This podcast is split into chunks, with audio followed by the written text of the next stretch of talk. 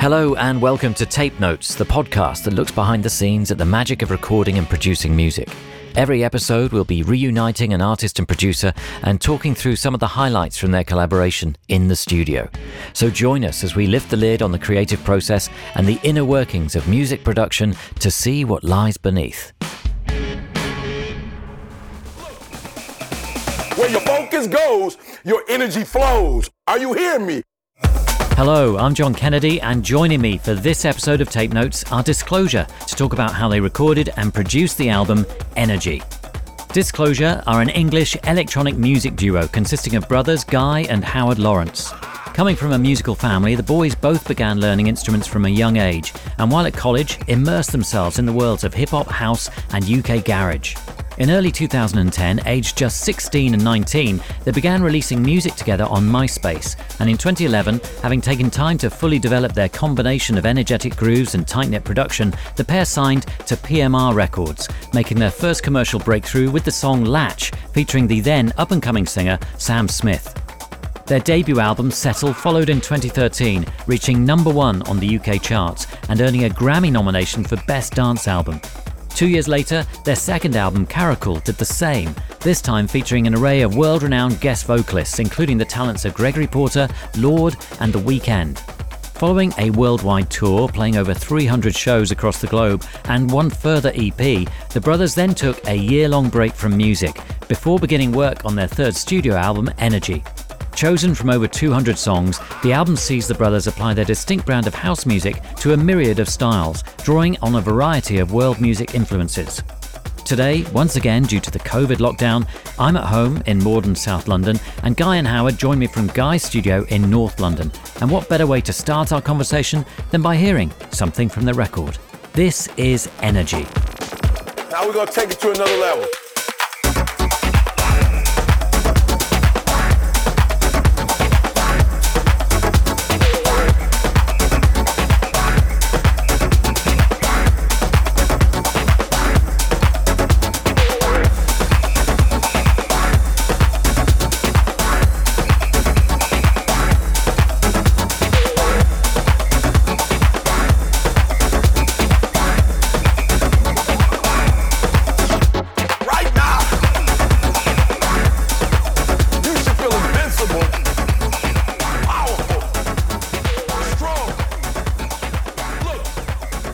It is Energy by Disclosure, the title track of the new album, which is out now. And I'm very pleased to say that on the other side of somewhere, uh, I'm connected to Guy and Howard, who are Disclosure. Hello. Hello, John. Hello, we are connected. We are connected, just about. So, where are you? Uh, we're at my house in the studio um, in North London. Right. Okay. So, North London. And is this the very studio where you made some of this album, or It's where we mixed it all and produced a lot of the music. But in terms of writing the songs initially, we actually did a lot of them in LA this time. We did write a lot of music in here, but the ones that actually made the cut this time around just, yeah, the magic seemed to happen out in LA. Uh, a lot in Capitol Studios, which is the label that it's coming out on in the States. And then we moved around a bunch as well. I th- we, we like moving around from studio to studio for initial ideas and sessions, you know, getting inspired by all of the legendary places and rooms that people have made albums in. Um, but for the mixing and the production, everything up to mastering, pretty much, yeah, in this room at this exact spot. excellent? And when you went to LA, was that specifically to record, or did you move over there for a, a while? I have a small apartment there. Yeah, I met my girlfriend in LA, so I go there a lot just for, you know, life stuff too. But I mean, it was more because the people we wanted to work with on this album uh, are mostly all in LA. So we ended up going out there about four times um, for like three weeks each time and just knocking out tunes every day. Yeah, it was really fun actually. There was good vibes out there this time. So I've got to ask because Eric Thomas is the voice that we hear on Energy, who also Yeah. featured on the debut album as well, and I mean he is amazing. Yeah. Have you crossed paths at all? We um strangely, I, I can't remember why or how, but we crossed paths in Australia once. We both happened to be on tour. I guess we were playing a show. I think it was in Melbourne, and he happened to be playing a show there like the next day. So he came to our show and did like a live uh, introduction to our DJ set, which was awesome. wow. And then sort of like. I guess you could say sung when a fire starts to burn. I don't know if that's Yeah. performed it. People Yeah. were like, "What's going on? Who is this?" And then he just said the words, and everyone was like, "Oh, it's the guy." it's that guy, right? Yeah. Um, but yeah, no, Eric's awesome, man. Uh, we've got a really nice relationship going on where we're just hugely mutual fans of each other's work. You know, I listen to his stuff on, especially on Instagram, like most days. Uh, it's such a good thing to wake up to of just this guy with an incredibly enthusiastic voice just being like, get your shit together. and you're like, yeah, okay, I'm to do something good today. He like shakes it into you. And uh, it's definitely an energy that is appropriate for house music, I think. Mm. Fantastic. I love that idea, Howard. That because I've always, you know, I was always a bit curious as to whether that was just a sample that you used from some random guy you came across, but to think that he's a living, breathing preacher man giving you daily advice on how to live is really exciting. But I'm curious as to why Yeah. why he was in Australia then. If he was performing there, I mean, he's a roving preacher man. Yeah. So um, he essentially is, as opposed to a preacher, he calls himself the hip hop preacher, but essentially he's a motivational speaker. So he'll go around to various conventions and does uh, motivational speaking at them. So people all around the world want that. You know, that's something that is universal in its usefulness. So he seems to be doing really well for himself. I love it because, again, you know, he's got such a positive message. It's a simple message, but he carries it so well with so much enthusiasm. And that's what drew me to him on that sample in the first place. You know, like when we did When a Fire Starts to Burn, I didn't really know who he was. I just heard like his voice and immediately wanted to use it for a song because it had so much character to it. And so that's why, you know, the, the lyrics in When a Fire Starts to Burn don't really mean anything. It's like when a fire starts to burn and it starts to spread, and then just some gibberish after that, that like is me cutting up sentences halfway through words and things just because I liked how it rhythmically sounded. And so then for this album, especially with Energy, we wanted to kind of make use of his message more, you know, um, because it really aligns with how we feel and what we feel the world needs to hear right now. So it was nice to be able to like include his artistic vision a bit more than just his voice, you know. So on that track, did you tape one of his speeches and use it that way, or did you actually communicate with him and get him to say something more specific? So we sampled it's from two different speeches of his that I had like cut up and the messages kind of matched very well. So it made it sound like one coherent thing. He's But got he's so got, much like- material yeah, there. You like, don't really need to He's got ask him for hundreds of hours of recorded speeches that he's done, all on like every platform, you know, whether it's YouTube or iTunes. And um, I've just trawled through all of them, just looking for the ones that I like the most. And basically, another reason that we did it again, you know, after doing When a Fire Starts to Burn, I think I found all those acapellas the first time and was like, this is sample gold, man. Like, I can't believe I'm the first person to use this. And so we did it, assuming that once I'd done that, it was like opening Pandora's box and everyone would start sampling him all the time. But no one did, as far as we know. Like, I haven't heard anyone else using that voice. So we were like, well, if no one else is going to do it, I'm definitely doing it again. I love that idea. I mean, maybe you know it was so definitive with your music that nobody else had the courage to actually use it again because it's like disclosure own this now. Maybe, maybe. I hope not. I, I want people to yeah, feel I'd like to to, use it. Yeah. do with. That's great. So Eric Thomas is the name, in case people are wondering, and yeah, such a powerful message. So. Energy is the title track of the new album. The album is full of energy. It's a very upbeat record. You're releasing it during a pandemic, which is is a tricky business, but it's actually your first new album in quite some time, and it's been 5 years since the last record. Was all of that time spent thinking about more music or did you think actually we need to decompress after our amazing success? We need to give ourselves a break. 2017 was definitely spent, yeah, recollecting, uh, recalibrating, and yeah, just sort of realizing what's happened to us and trying to take stock of that. It was intentional. I think we knew that we would end the Caracal tour, which was, you know, by far bigger and in every way than we ever thought we could achieve, you know, in doing this. I mean, especially when we started out, you know, making slightly more obscure underground electronic music, just two guys from Reigate in Surrey, you know, and then before we know it, we're playing Madison Square Garden. I mean, it's ridiculous. So, you know, that takes a lot to wrap your head around. And yeah, we needed that time to do that. So I went traveling for three months around Southeast Asia with just no plan, just booking flights as I went and hotels and just making it up with my girlfriend. It was so fun. Read a lot, a couple of books, and yeah, just fully tried to get back to reality. And then Howard went and bought a house in the country and has got really into agriculture and farming and this kind of stuff. So we both just did what our I say our personalities are about the most, which is for Howard, yeah, being outside in nature, and I don't know, for me, looking at monuments that look like they could have been built by aliens. So yeah, we did a bit of that and that was really fun and needed. And I think we just tried to educate ourselves. We also realized, you know, neither of us went to university. Howard got kicked out of college halfway through for touring too much. So we just missed out on a bunch of, you know, education. So did a lot of reading, a lot of podcasts, and then work began on the album. Yeah, start to mid 2018, I'd say, maybe end of 2017, just a bit. But yeah, I think Birthday, which is a song we'll go through later, that was one of the first tunes we wrote for the record, and that was end of 2017. And we wrote about 200 songs since then to get these 11. So it was a big old process of letting go and uh, sacrifice and, and all of those things, um, which is something we've not done before. You know, usually we work in a way that's kind of, we just write, write, write, write, write, bang, there it is, put it out. This time we knew we had a nice core fan base that would hopefully stick around for us and wait for us to finish. And we knew that we wanted to write hundreds of songs to pick those magical ones that, you know, don't come up every day. There was a version of the album, you know, about a year and a half ago, which just had Birthday, Mali Mali, a couple others, and then some other tunes. And we considered that being done for a bit. And then we just carried on. And then it got completely changed. And yeah, the reason behind it being called Energy is because of that process as well. It's because of the fact that the songs we ended up choosing that made the cut out of those 200 were the ones that came to us quite easily. You know, we didn't have to fight for them. There weren't 20 versions of each song. They were just made on the day. We captured the vibe in the room just like that.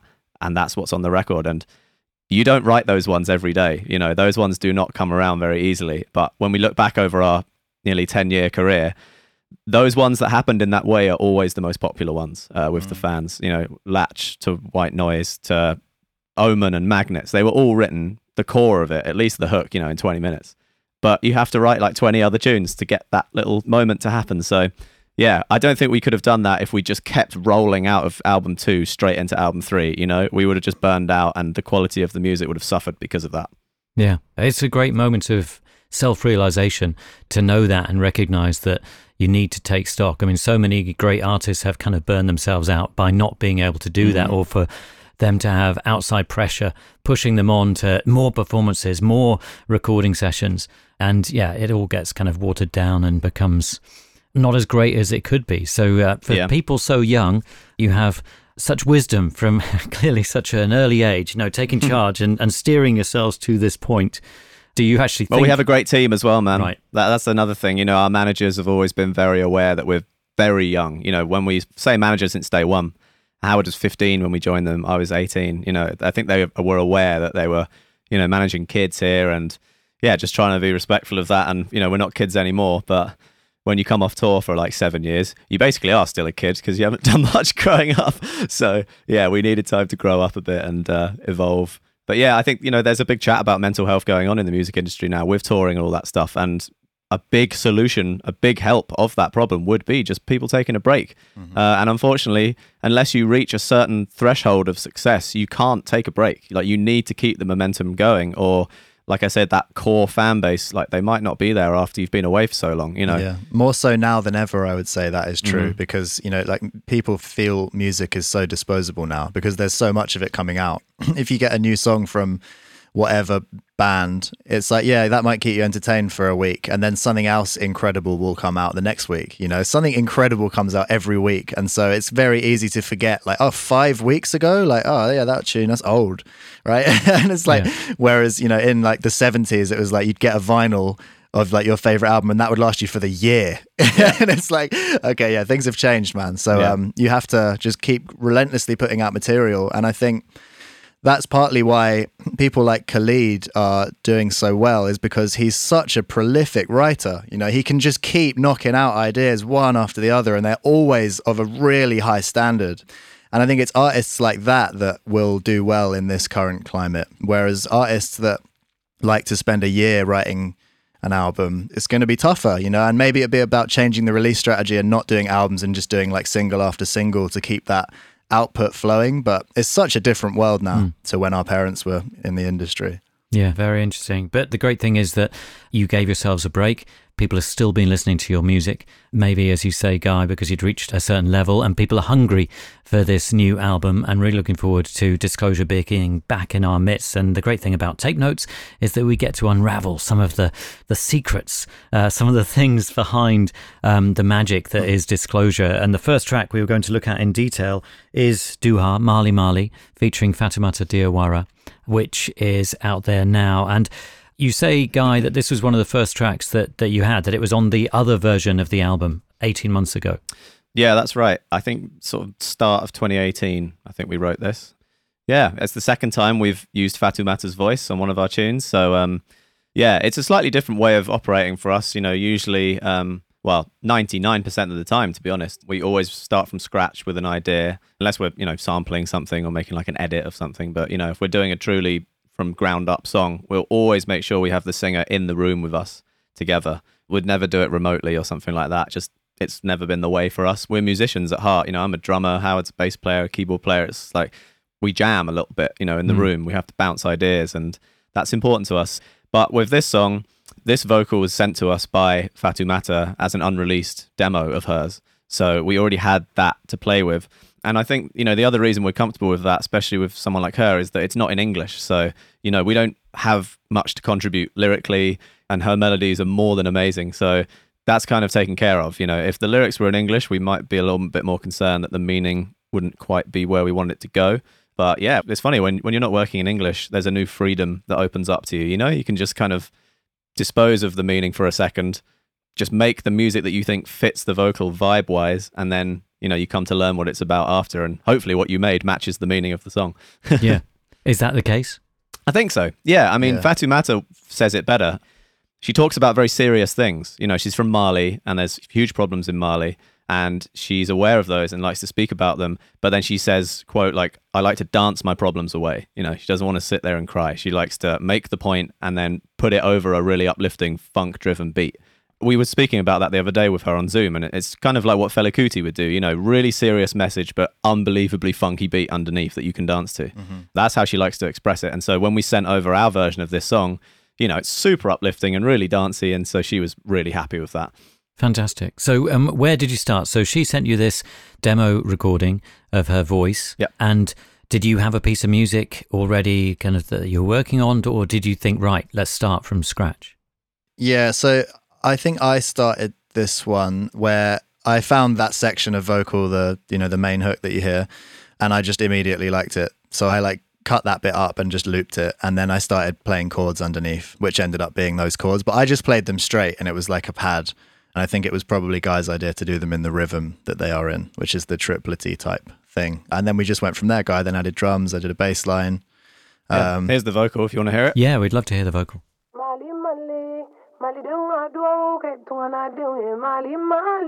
Bit filtered.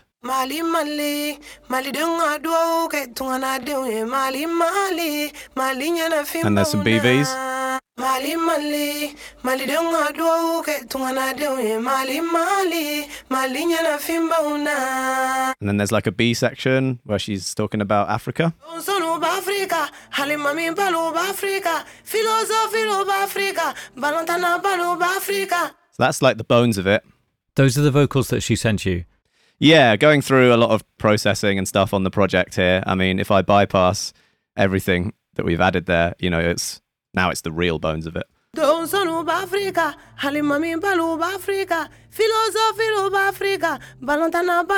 So you can hear some traffic in the background there. Yeah. Um, also, uh, we did actually change a couple of notes because the chords that I put under the first section the melody of the second section wouldn't quite fit, so we had to change it to be in a major key for the last chord. So I think if you listen to the original song, it's quite different. It's like in a very different harmonic space. But yeah, it's it's not drastically different. It's like um, it'll be like a major to minor kind of mm-hmm. difference. You know, there'll be some minor thirds that have been shifted. I think it was on it the it was on the B section, so it was like Goza to Africa, instead of you know, it's like it's mm. a semitone different. But yeah. if you hadn't have done it, it would have sounded horrific That's over these right. chords. yeah, the chords are what made it happen. The fourth chord is pretty jazzy. Look.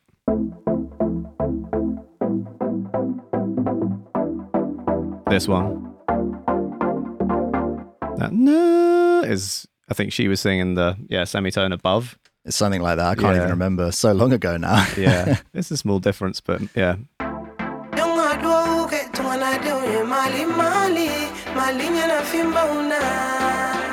And do you know what she recorded on?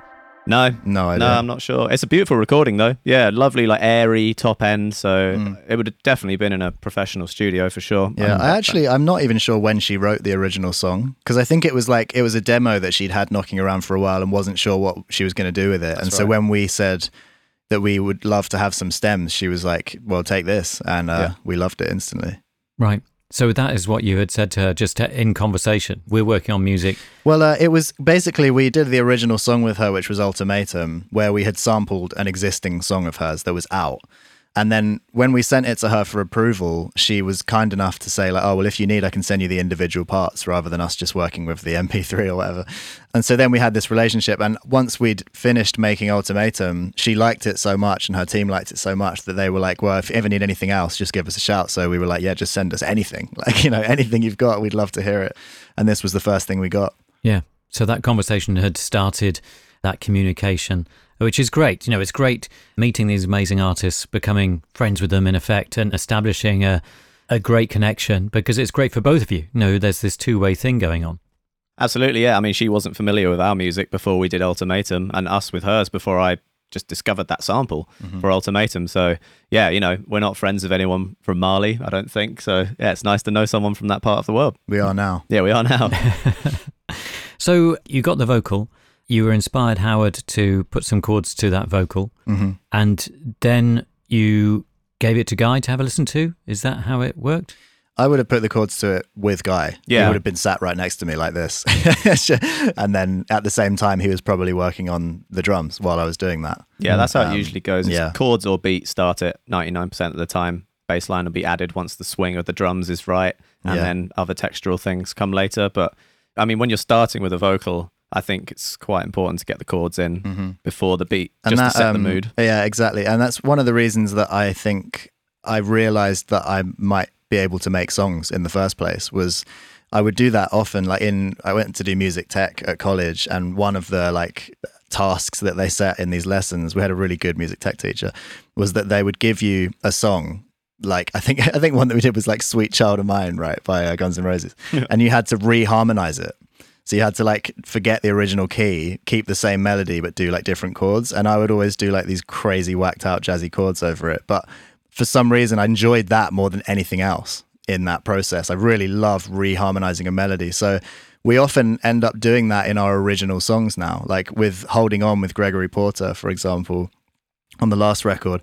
Me and Jimmy Napes wrote that with Gregory around a piano, and it was in like this very conventional major key, very simple chord progression of like one, four, five, one. And then we wrote the whole song over that and then did exactly this. You know, we recorded the a cappella, took that away, and then me and Guy reharmonized it into what it is now. And I think you end up with this really unusual sounding kind of song because you've got this melody that you wouldn't necessarily have written over such complicated chords because you'd feel a bit more restrained and confined to the harmony. Um, I find it much easier to reharmonize the chords underneath a melody than to write a melody over complicated chords. Yeah, really interesting. So it's like you're deconstructing your own work as you go along. You know, most people would have It's been like we're happy with that- remixing our own tune. Yeah. Yes, yeah, yeah. Most people would have been happy with that session with Gregory Porter and thought, yeah, no, that's in the bag. But then you take it away and uh, completely rip it apart. I love that idea. And also the idea that you're both working together at the same time. So it's almost as if you put that vocal on loop.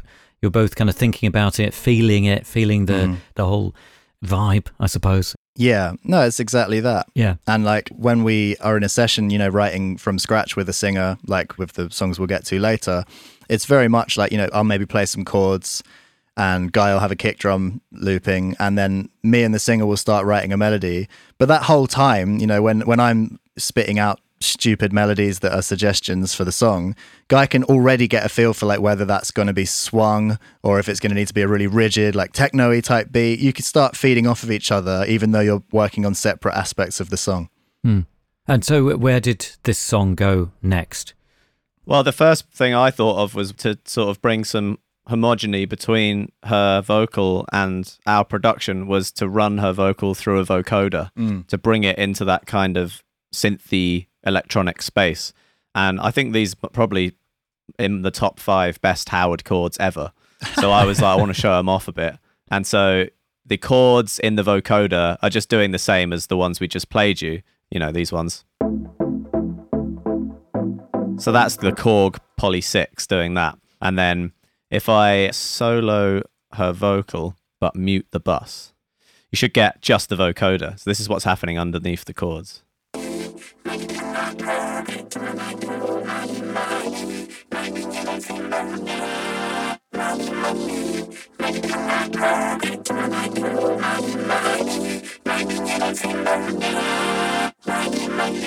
So that just gives it that kind of, for me anyway, an immediate disclosure feel, hmm. little Daft Punk as well. You know, it just brings it into that space that I thought it would excite her. You know, I was like, there's no way that she's probably run her vocal through a vocoder. I doubt it. Like, she's going to think that's really cool. So, yeah, that was one initial idea I had off the back of just hearing the vocal and Howard's chords together.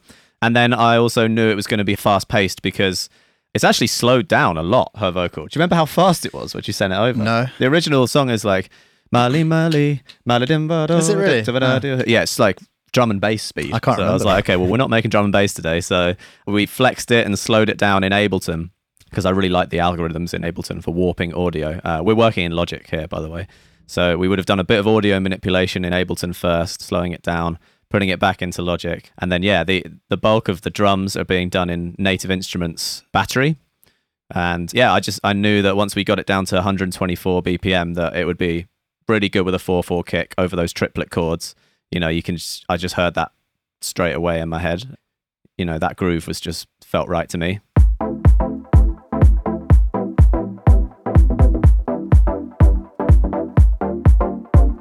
And yeah, there's some nice skippy the dum dums in there already. So I was thinking, okay, you know that would match up really nicely. And um, the beat definitely turned out like busier than I would have thought it would work. You know, there's a lot going on in there, a lot of percussion, a lot of hi hats and tambourines, but you know, panned in the right way and put in the right level, it all works together.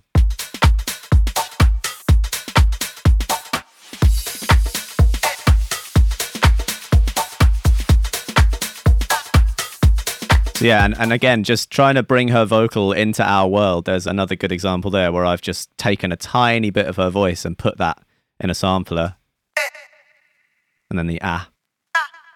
So you only really hear that at the end of the tune, but it's going on the whole time. And I think that that sort of thing's important, you know, just bringing her world into the drum kit.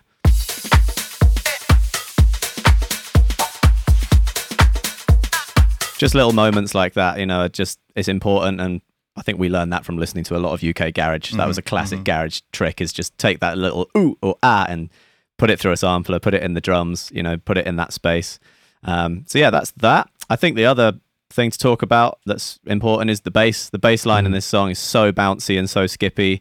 There is two basses going on in this tune. There's a big old sine wave underneath that's been played on the uh, the Repro One synth. It's a plug-in version of the Repro One, but such a fat sounding synth. Uh, as you can hear, it's just massive sub.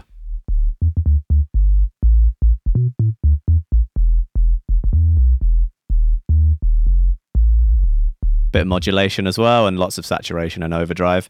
And then over the top of that, to kind of cover the harmonics above it, you've got a bass guitar, which is here.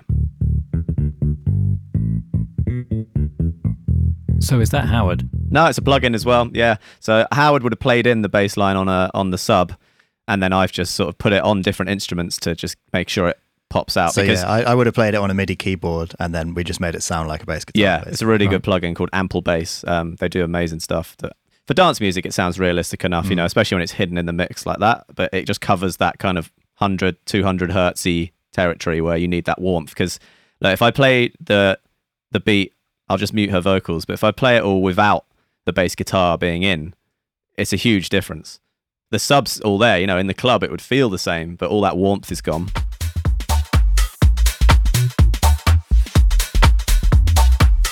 And then with the bass,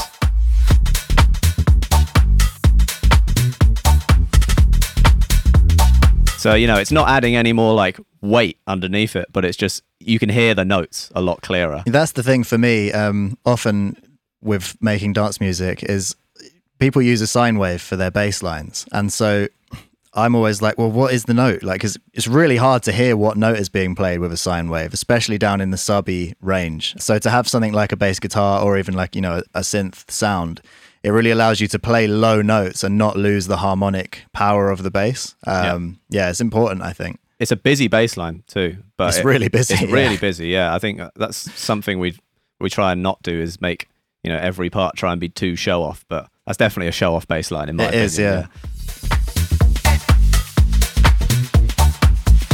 Yeah, I mean it is. I mean you see when I heard it, you know, I was visualizing, you know, one of you fingers going crazy, doing this amazing. Yeah, I mean, Al, do you yeah. you could play that? Yeah, I could play that. I think it just if we were doing it in a live show, I'd definitely play it on the bass guitar for sure. That would be hard to get tight. Yeah, it's just with dance music, the sub is such a key part that you don't want it really on a bass guitar because you want every note to hit exactly the same level of sub.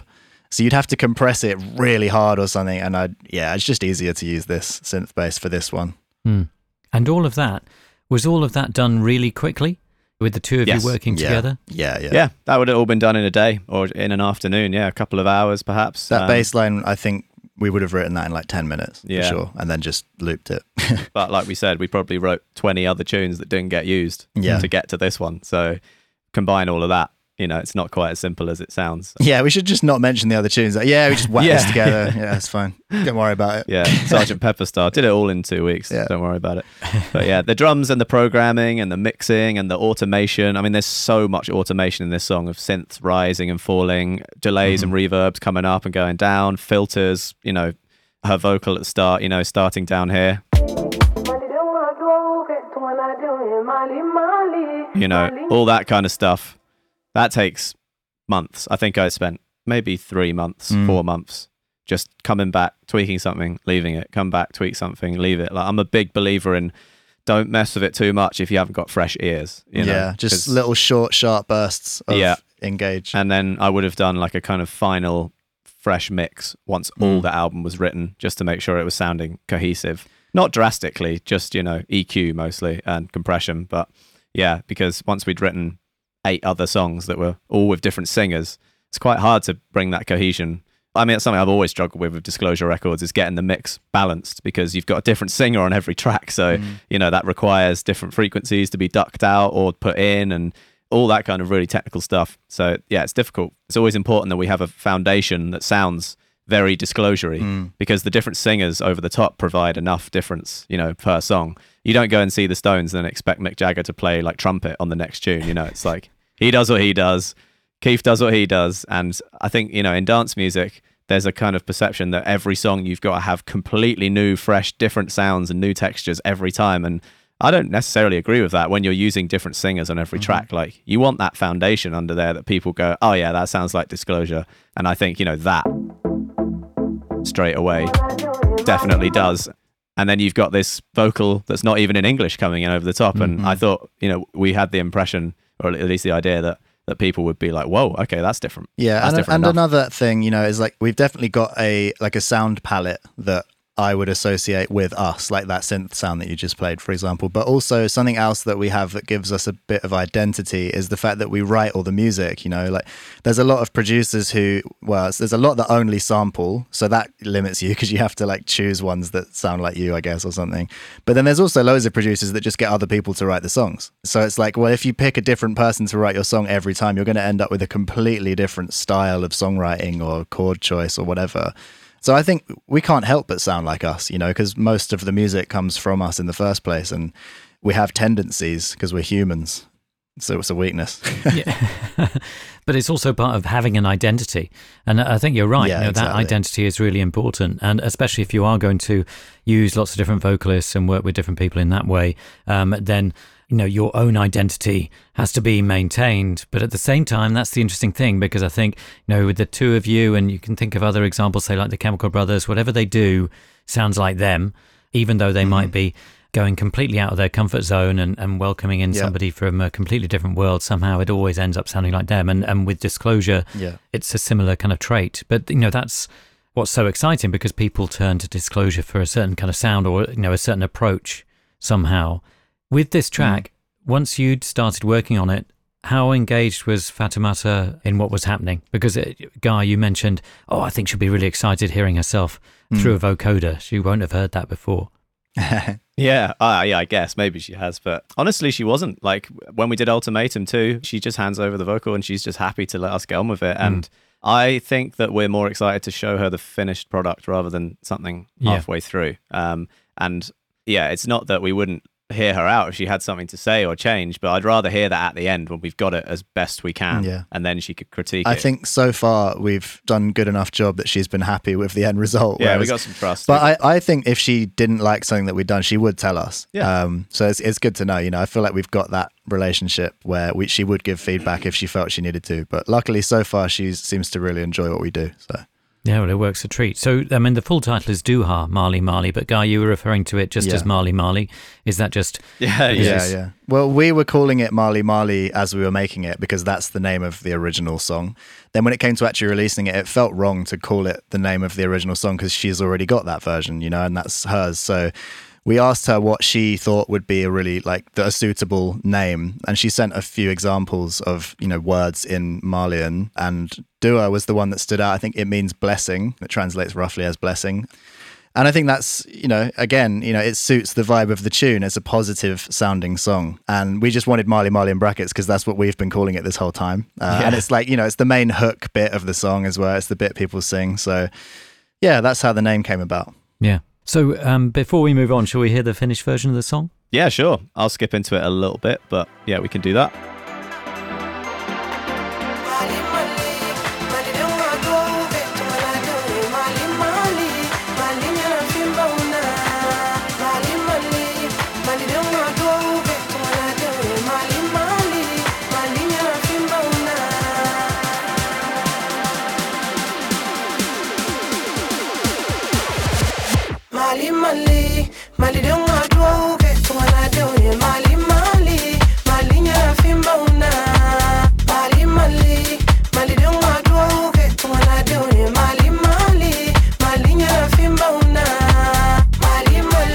What we've got to imagine is that we're all going absolutely crazy now, waving our arms in the air. and uh, somewhere in another part of the world, Yeah. Fatoumata's doing the same thing. Whenever this is played, she starts dancing. It's uh, irresistible.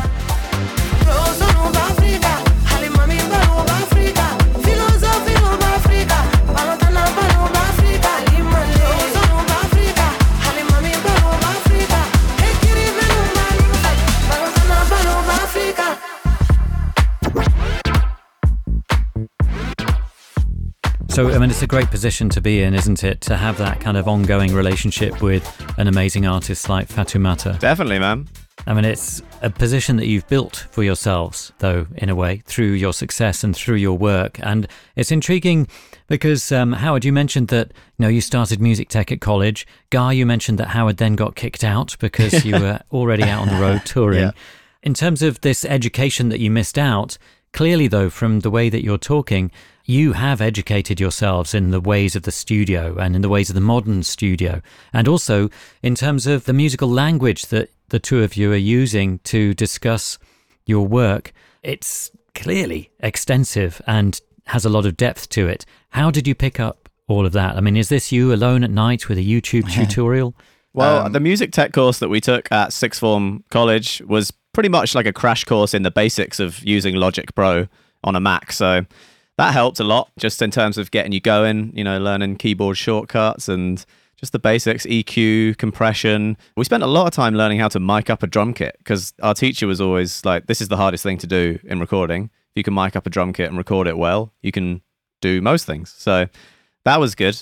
And so, yeah, after that, though, in terms of learning things outside of Logic, like other plugins, other techniques, especially, you know, learning about analog studios, you know, what tape saturation does, what different types of compressor add to different parts of the song. That's, um, that's something that like we weren't taught. And that was all through me, you know, exploring different plugins and just asking questions. And I would say YouTube played a huge role in that, like 100%. I'm a fan of just, if you run into a problem, literally type that problem into YouTube. Someone's made a video about solving it, which is great to have now. You know, I think, you know, people ask us a lot if I want to be an artist, shall I just get out there and start, or shall I get an education, or shall I do a degree? And, you know, if you want to be a sound man, a sound designer, you know, work in a studio, you're going to need some kind of qualification, I think. But if you want to be an artist, like with YouTube out there now, that's a difficult decision to make, man. Mm. You know, the debt is there. Do you need the debt over a free YouTube education?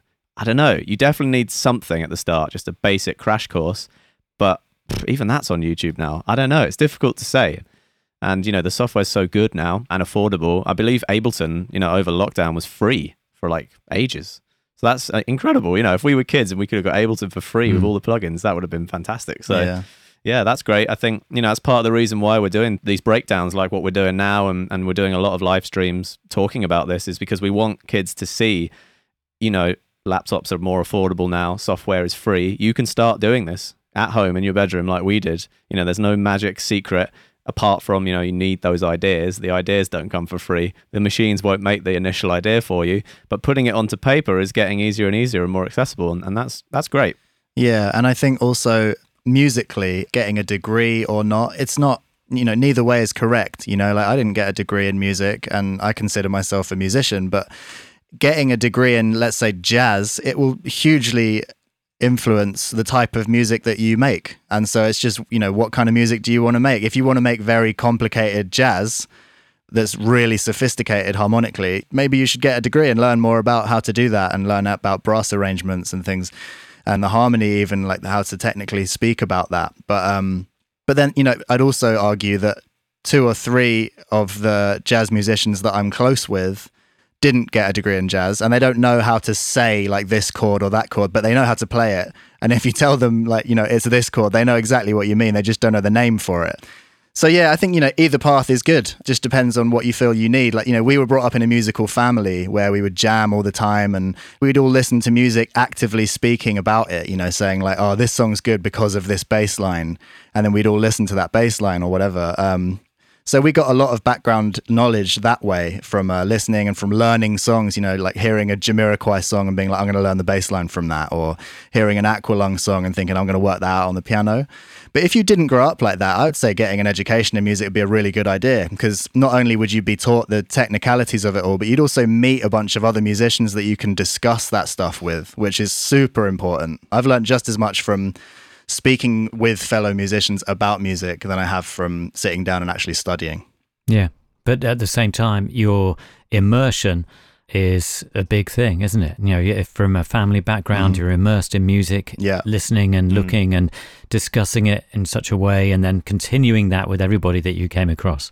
It's immersing yourself and putting in those hours, fiddling around with the equipment mm-hmm, mm-hmm. Uh, to try and get it to do certain things. And and when I say equipment, that could be just a piano, or it could be a software program. Yeah. Um, but if you've got to put in the hours to get the results, Exactly. And I feel like, you know, doing a degree in music is one way that you can force yourself to put in those hours.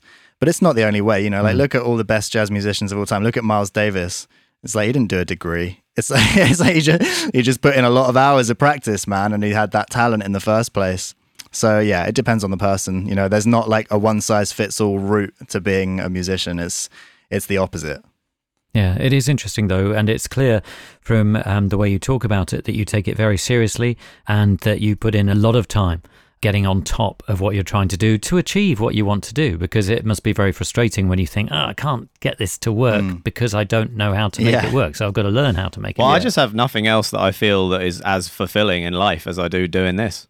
So, you know, why wouldn't you put in all of your time and effort into something that, you know, gives you that feeling? That's what everyone's looking for, right? You want to get up in the morning and do something you love every day. So, you know, it's not even a choice. It's not even really hard work. It's just like, this needs to be done before I can sleep tonight. You know, mm, it's mm. like, you know, there's a big mess in the lounge you need to tidy up, right? It's only so long you can put that off you have to do it eventually and that's how i see especially arranging and mixing and producing final songs it's you know all the mixing especially like i love that feeling of everything being put in its right mm. place you know i'm quite a tidy person so Whereas I hate doing that stuff. And yeah that's- and that's- much more yeah. ideas and like throwing Well, and that's things why we work well together, you know, because I'm happy to spend hours working out the correct harmony of a vocal, right? But I'd hate to sit and EQ a hi hat for 10 minutes. It would bore me to death. and like, I think the pleasure that you get from doing something is a really good indicator of what you should be practicing. Because you know it's the same with like exercise for example. It's like if you choose a form of exercise that you hate you'll probably end up sacking it off and not bothering to do it. Whereas if you choose something that you really enjoy and that is fun like a sport or whatever you're way more likely to get up and do it. Yeah. and so that's why we've ended up with the roles that we have within the band because I really enjoy listening to a song by someone and sitting down and working out what chords are these actually on the piano. And whereas Guy prefers listening to a mix and being like how did they achieve that sound with that clap and like experimenting with that more and just imitating people who are better than you man it's a really good way of getting better Mm, fascinating. How lucky that you complement each other so well. It would have been a nightmare if you both wanted to do the same thing. yeah, yeah, I mean, it I would think have that's ended up like a that's the problem with right? Oasis. Yeah, exactly. you know, different brothers, different problem. You may have heard us talk about Tape It before, and if you haven't, then let me fill you in, as they are the sponsor of today's episode with a fantastic offer for you. Tape It is an iPhone recording app made by musicians for musicians. Many of our guests on Tape Notes, music industry friends, and listeners rely on voice notes to record their early ideas. People like the Lumineers, Ezra Collective, and Fred Again have all shared recordings with us made on voice notes. But what you wouldn't have heard are the long pauses where they're searching for those recordings. We wouldn't want to put you through that. As you can understand, organising and finding the right notes, let alone a specific part, can be a nightmare.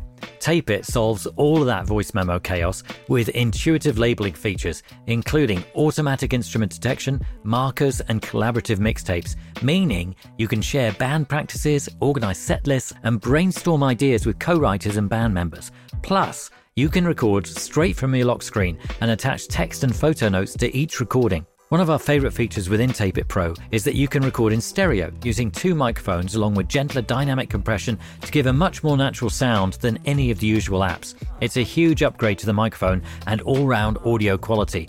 It really helps support the podcast whenever you engage with our sponsors. So if Tape It sounds like an app you'd use, then do us a favour.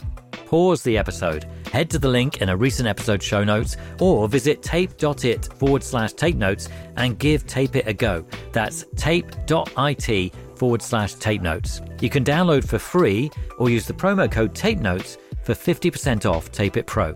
Thank you, and now on with the show. Did you do it? Honestly, Tape It is fantastic. All of the Tape Notes team members are complete converts, and excitingly, some of our guests have started to use it as well. So I really would recommend checking it out. So the next song we're going to look at is Who Knew, which features Mick Jenkins, mm-hmm. a name I'm unfamiliar with.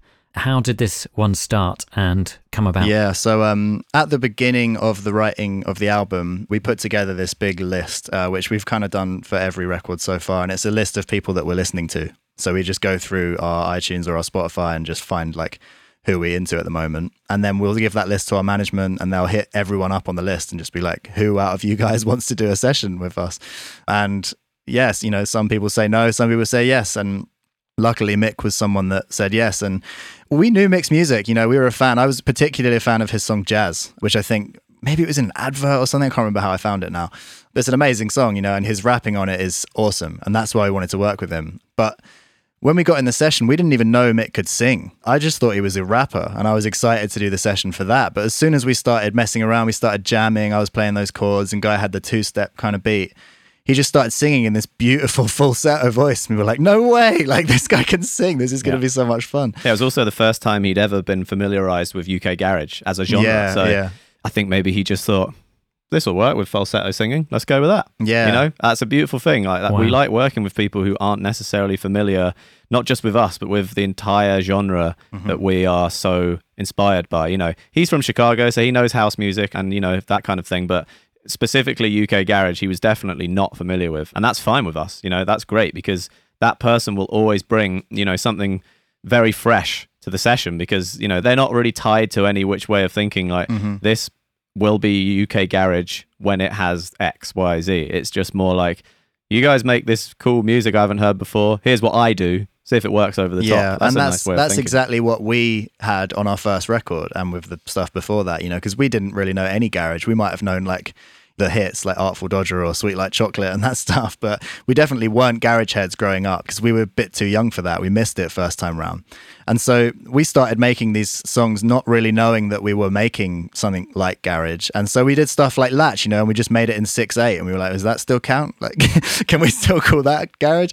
And people loved it, you know, because it's they hadn't heard that before. It hadn't really been done in that way. So yeah, we love working with people who don't know anything about garage. It's really fun because they, like I said, they bring you a surprise element sometimes. But we played Mick at the start of the session. We played Mick like a bunch of the hits. Guy called it a garage starter pack, and um, it was like you know all those classics that you would get on like some Ministry of Sound compilation that we love, you know, and are the basis of garage. And uh, he loved it. You know, he was like, yeah, "This is cool. Like, let's write." And that's the beauty of music, is it transcends genre and background and knowledge if you're a musician, you can jam with anyone from any genre. And so, you know, I started playing chords, Guy started playing drums, and Mick started singing, and we ended up with this song. Yeah, very jam based song. This Amazing. one. You'll hear it especially in the structure of the song. It's a very unconventional structure. Yeah, Um, it was awesome to write with Mick as well as a songwriter because often when someone is a really good singer, like they're really technically able as a singer, there's this temptation for them to oversing for one, but also to like just try and fill every gap with their voice. So like anytime there's silence, they'll like just put something in, even if it doesn't necessarily need that.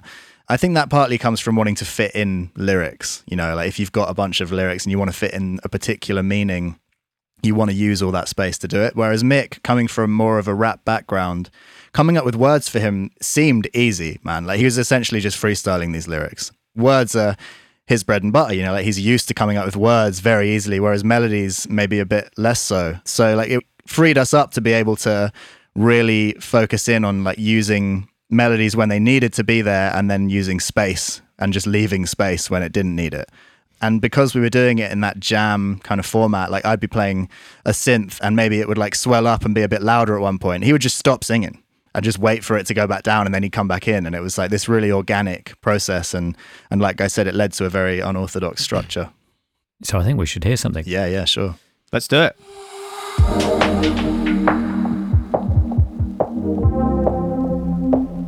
So where did the session take place? Was this in LA? Yeah. Yeah, Capitol Records, Studio D upstairs.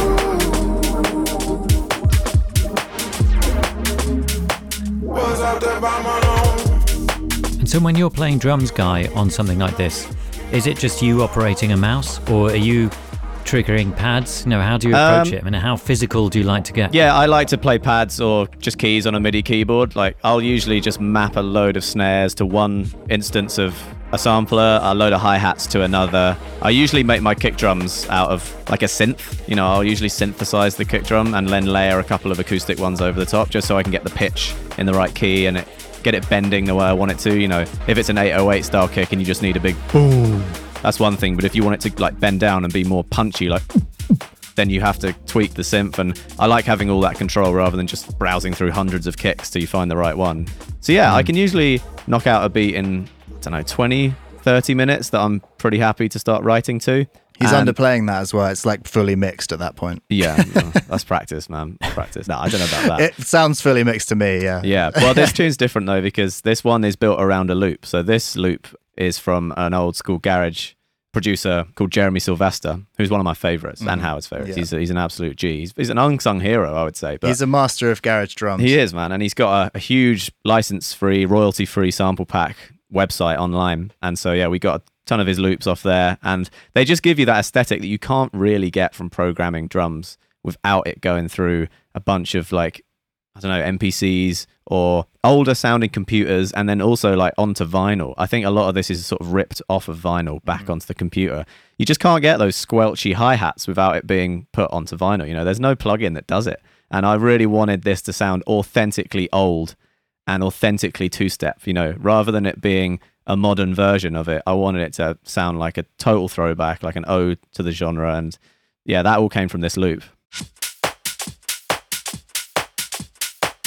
It's very generous of Jeremy to put that out there. It is, right? Yeah, he's a good guy. So that's the bones of the loop. And then I added this big kick over the top. So I'm giving it that swing. Few stops in there. Boom. There's actually two kicks in there, a skippy one and a big 808 style one. So that's taking it away from it. You know, it could have easily been, but it felt way too fast. We're at 139 BPM here, so it felt right to make it a little bit more half time. Um, yeah, layered up over those. We've got another snare just backing it up.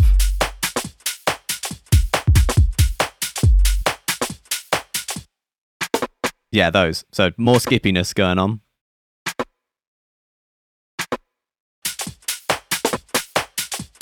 And then a hi hat over the top. Just widening it out a bit. Lots of crackle and hiss. Got all this in here as well. I don't know if you can hear this. This is added by us. So, you know, again, I just don't feel like an old garage tune is finished unless it's got a bunch of tape hiss and crackle over the top. Got to sound like it's on vinyl. Yeah, even if you have to synthesize that and add it, you know, which I guess some purists would be like, that's stupid. But I don't know, man. We're huge fans of Burial. All and- purists have that nasal voice, by the way. yeah, they do. well, we're big fans of Burial, and he did that very well. You know, sampling rain and like people talking in a cafe, and mm. and yeah, crackly vinyl, and yeah, you know, even though it's not actually coming from the record, all my favorite songs Yeah. sound like they're coming. We've off had record, crackly so, vinyl on our songs since the first Since song we one. ever made. Absolutely, yeah, we've man. always done it. You know, a lot of our favorite songs from Al Green to Stevie to Michael Jackson. You know, we were listening to those off of records when we were kids. you Yeah, know, yeah. parents' record collection, mm. and if you clean those up too much, they don't sound like the same song mm-hmm. anymore. You know, you I've been those- listening to songs recently, like oh, annoyingly, like the artist name has escaped me, but there's this beautiful singer songwriter and they're Portuguese and they're writing kind of traditional, like Brazilian sounding music, I guess you would call it, like Brazilian jazz. And it's just like if they had have released it in the 70s, it would be considered like a jazz standard by now, you know? But because it's so new and so polished sounding and the microphone is so good and the vocals really up front and the piano is like you can hear every hammer hitting every string, it loses the magic, man. It's like you're hearing this uh plastic version of what could have been this beautiful Yeah. antique record. And so yeah, we're trying to make sure we never sound too clean. yeah, that's it. Looking for imperfections now, not Yeah. perfections. You know, and that's another thing with this song. There's a lot of that, a lot of skippiness and a lot of pauses, a lot of random bits where we just take the drums out because just felt like it. Mix doing something, Yeah. get out the way, back in. You know, it's almost like a, a DJ way of thinking. You know, chucking loops in here and there, or an acapella in here or there. It's which is very garage, I guess. So yeah, that's the drums all doing their thing. And so that drum setup, you were creating that on the hoof with Mick there? Yeah, Yeah, I think yeah. so. And- Maybe I just pulled up a few loops when he got there after playing him the garage starter pack. yeah. and I think we all decided we liked that one the best. But it was four four, and that was the only qualm I had with it was it needs to be a two step beat. It's too intense as four Mm-hmm, so that was the main change was adding in those kick drums. Because it's also it's really fast for a garage yeah, tune. 139, Like, three nine fastest tune on the album. Garage So- is rarely that fast. Speed it was garage. only when the producers started taking a lot more drugs that they got that fast. Yeah. This is basically dubstep tempo, you know, like 140 is generally where you put dubstep. So we wanted to go like almost half time like that, but still keep that two step feel. yeah.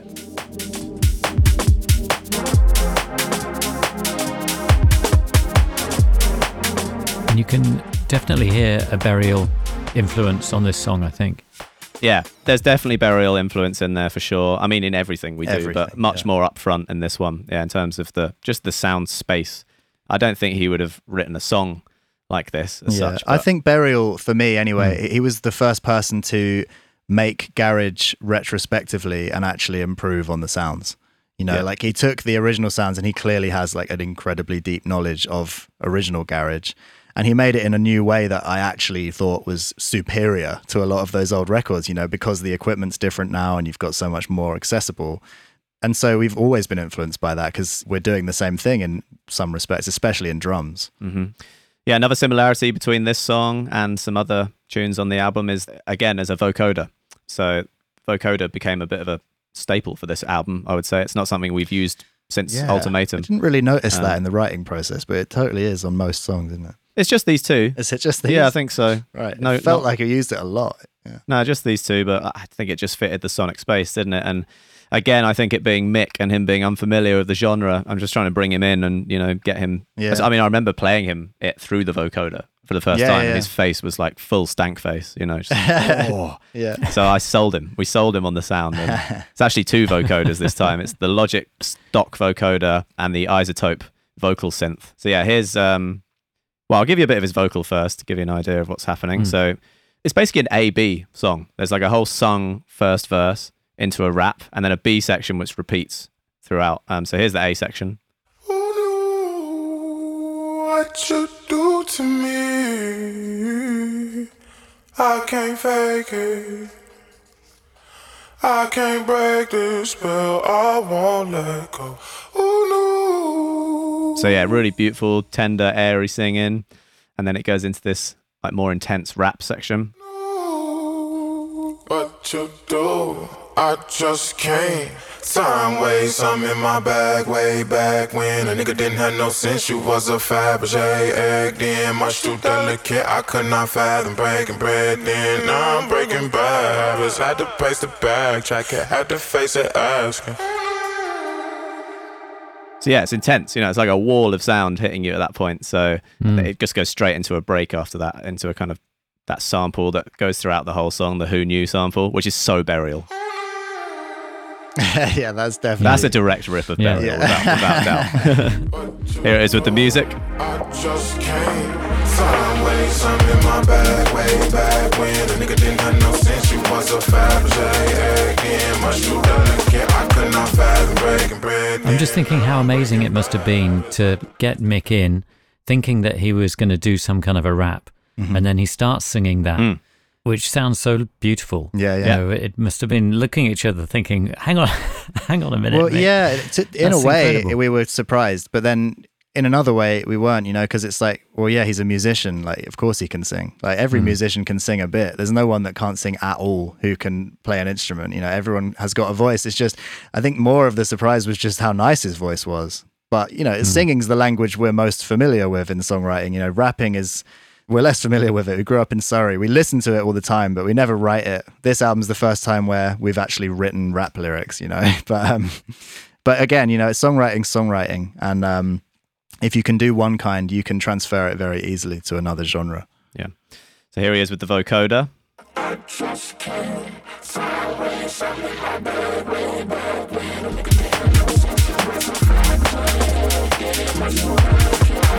So yeah, just uh, bringing him into that different world.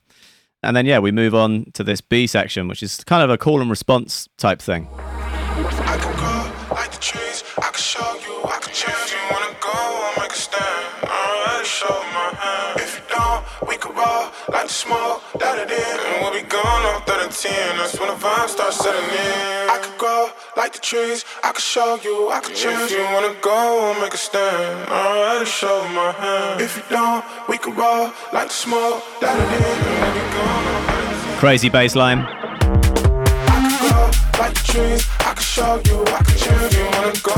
Make a stand. Already show my hand. If you don't, we can roll like the smoke. Light it in, and we'll be gone off at a ten. That's when the vibe starts setting in. I can go. Sick. Yeah, there's loads of mad sound design going on with this, especially in the bass. Like as you heard on the drop there, does this huge build up. And then this one. Yeah, you know, it's just poking through the gaps where he's not singing and um, yeah, that was fun to work on. But yeah, it's a really unusual rhythm, that vocal. That's my favorite part about it. You know, I think only a rapper would come up with that kind of Yeah. crazy the way it lands over the beat, you know, the beat's already quite busy and he's just kind of staggering that ah, da, da, da, da, da, Mm-hmm. Well, that's the thing as well. Is like you know we keep saying that this bit's the rap bit, but actually he's singing all of it. Yeah, you know, it's all like in a note. It's just the flows that he's choosing are such rap flows. A singer would never write that rhythm, so it makes you think it's a rap. But he's in tune the whole time. So where'd you draw the line? You know. Yeah, yeah it's, a, it's a blur. It's a blur between Yeah. singing and and then yeah, he goes on from there to the little vocoder solo.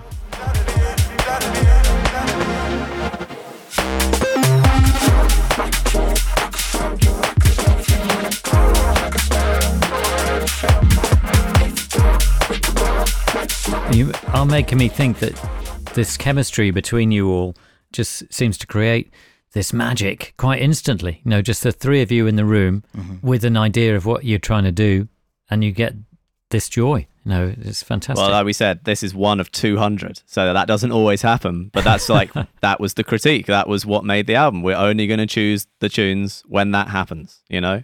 Meaning aside, you know, lyrics aside, there's no real lyrical theme that runs throughout Energy and really any of our albums. That's something that we struggle with. You know, we don't ever, well, not struggle with, we just don't, we're not interested in that. You know, mm. the concept album is a great idea, but when you're working with a different singer every time and you don't want to tell them what to sing, you know, you want to write it with them, you're never going to make a, you know, homogenous album mm-hmm. like that. Mm-hmm. It's going to be varied and you're going to have different ideas. You know, we'll write lyrics anywhere from how's your day going to is there any deep like underlying message in your life right now you need to get out. And so that's impossible to tell everyone what to do. But musically, yeah, I mean, we'll just let the idea flow out of us. You know, we don't try and fight it.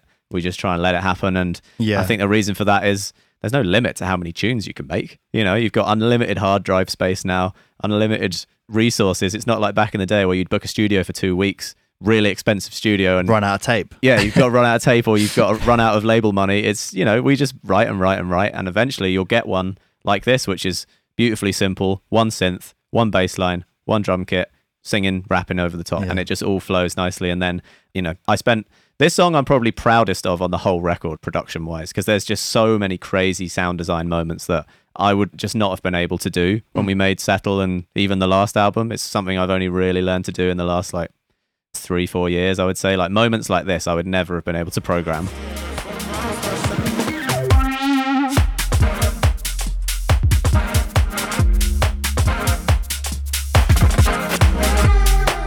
That's interesting that you say that. Why don't you think you'd have been able to program them then? I would have the idea in my head, and I would have probably been able to program a half-assed version of it that was kind of doing what I wanted it to do. But I just didn't have the knowledge of the plugins. I didn't have the knowledge of the effects. Well, didn't have the money to buy the plugins. You know, lots of problems like that in the way.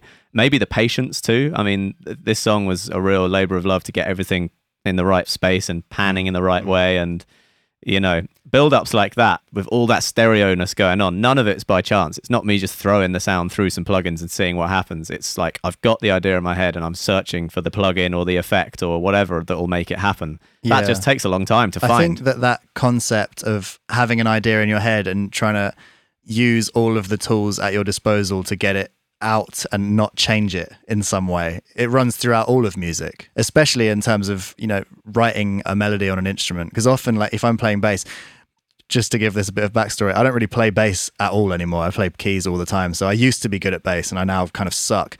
And uh, I'll be like sat there and I'll have an idea in my head for what should come out, but I don't have the technical ability to play it, you know? So, like, Welcome to my whole life. yeah, life. right. But then, but it's swapped because I used to have that same problem with chords, where like I would know in my mind the feeling that I wanted to get from the chords and roughly like what they should be, but I didn't know enough chords on the piano to actually execute that. I didn't know what they Yeah. were supposed to be. I'd try and get something close, and sometimes accidentally get something really cool, like Latch, which was a whole bunch of weird chords.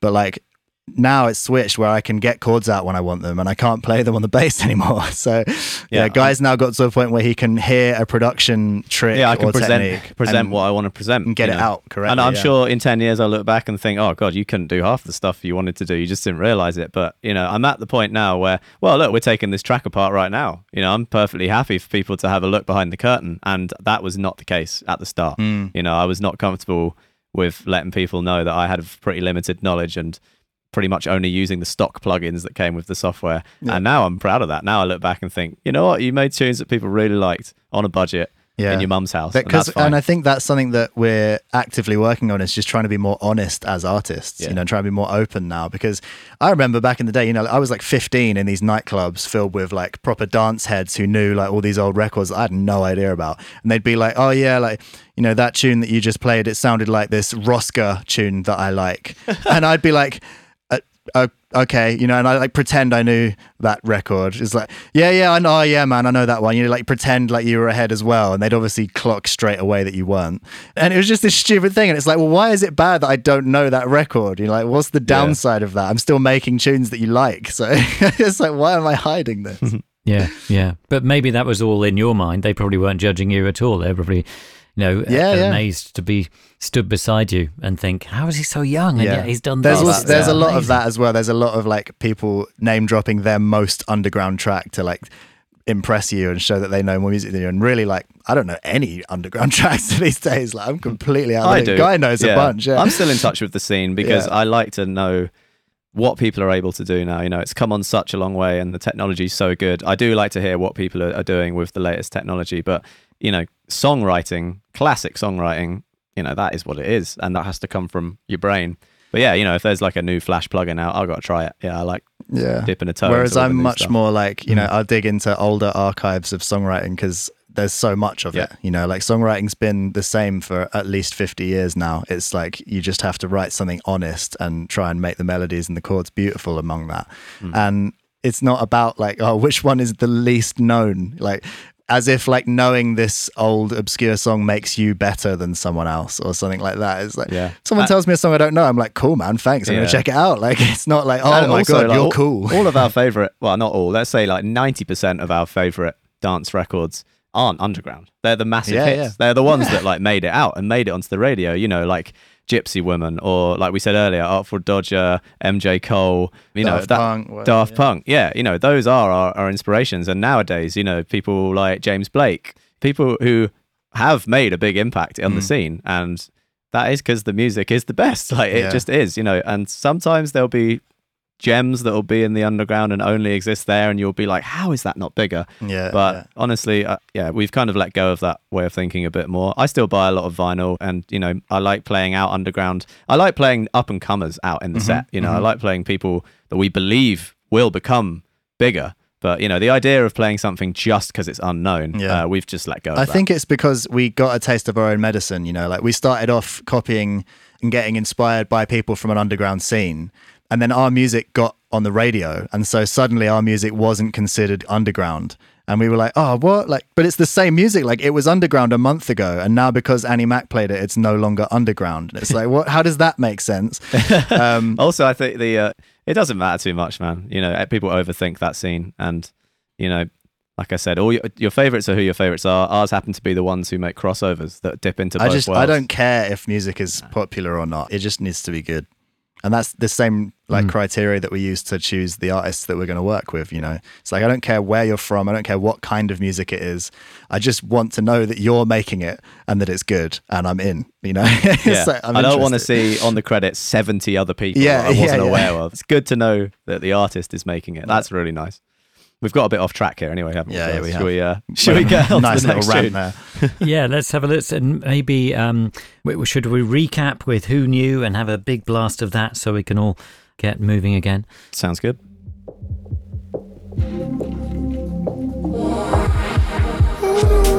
What you do to me?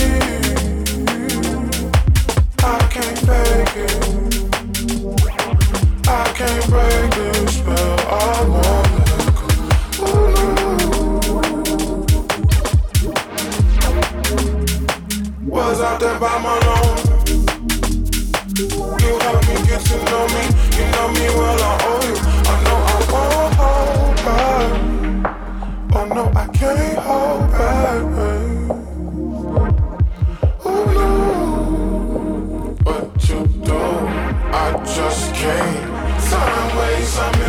my bag way back when a nigga didn't have no sense. You was a Fabergé egg in my shoe. Well, I know I'm going to be exploring the work of Mick Jenkins now.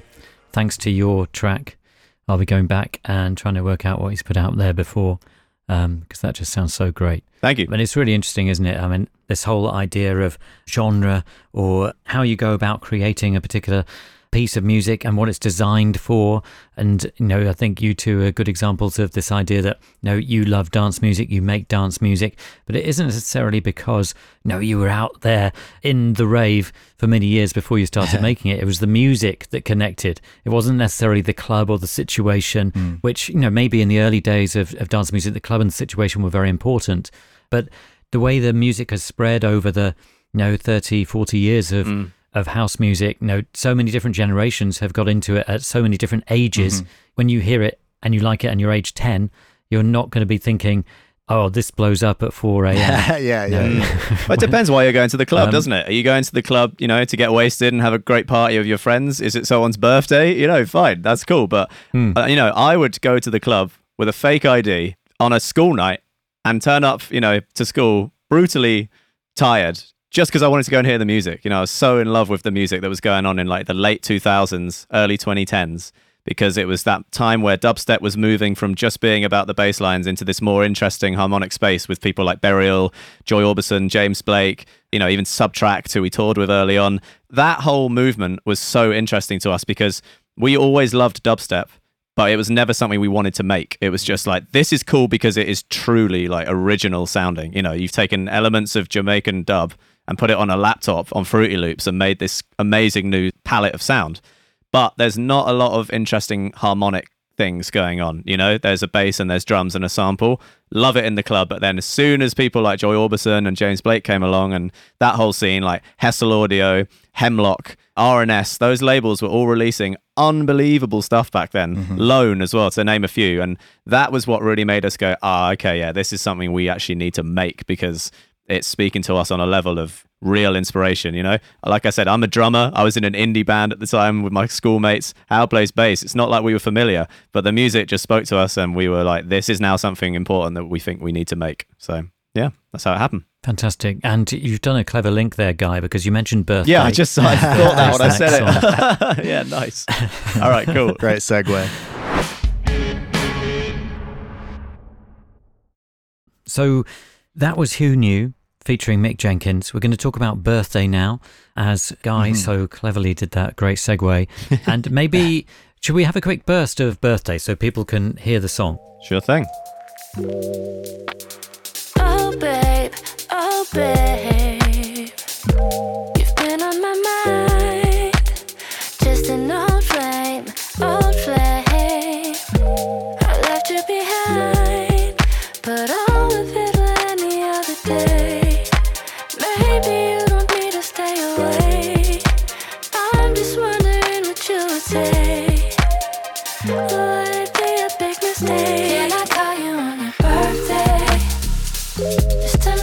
That you're okay.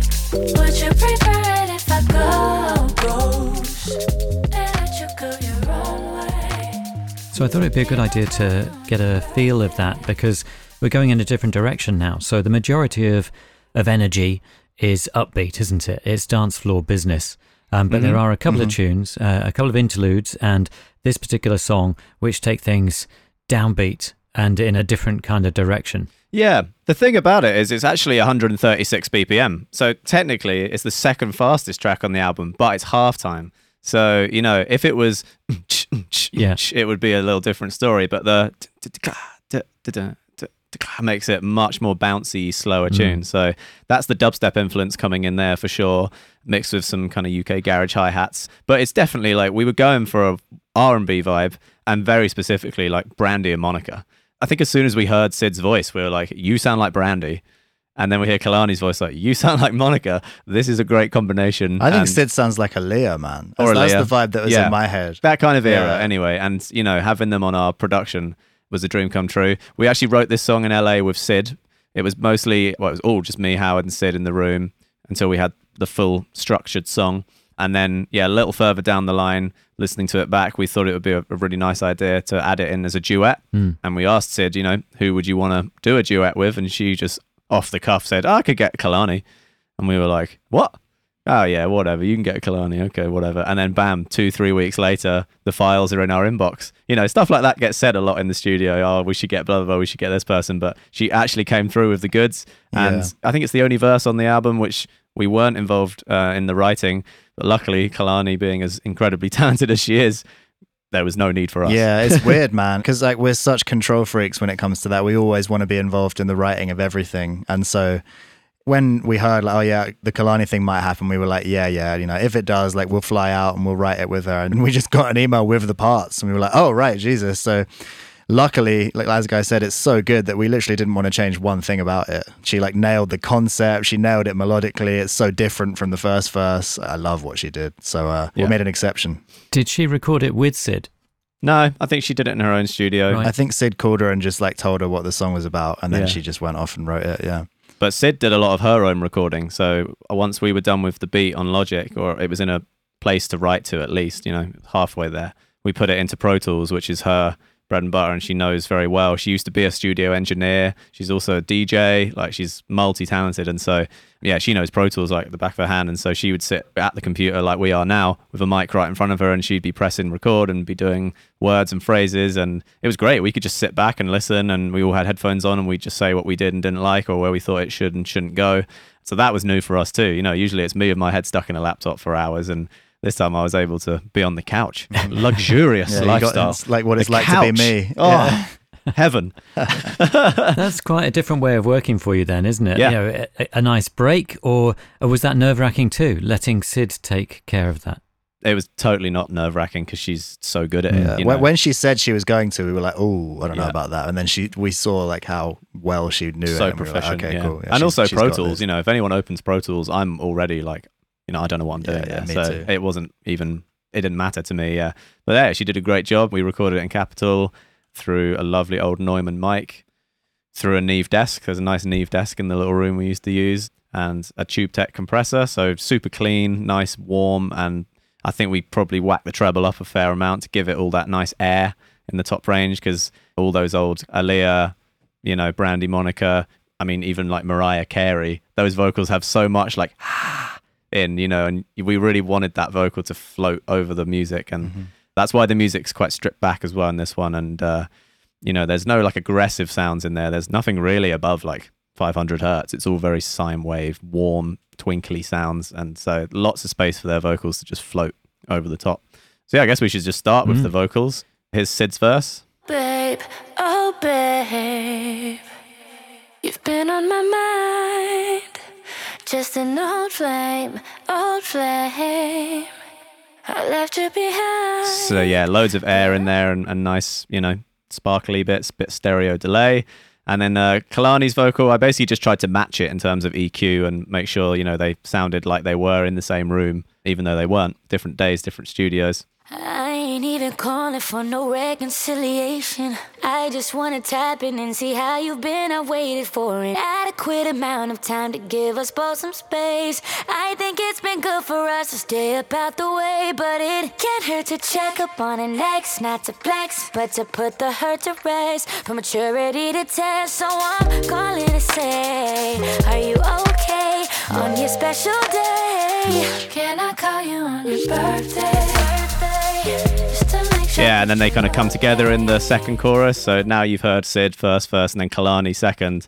The other two choruses, they kind of both sing along and both do their own little ad libs as well. Classic duet style. Yeah, classic duet style. So Syd's taken up most of the lead vocal, and this is all layers of Syd. Can I call you on your birthday? Just to make sure that you're okay. Would you prefer it if I go ghost? Yeah, and there's a low octave in there that you can hear, but she couldn't sing that low, so we've got like a fake low octave going on using a plugin called Little AlterBoy. So I'll play you that.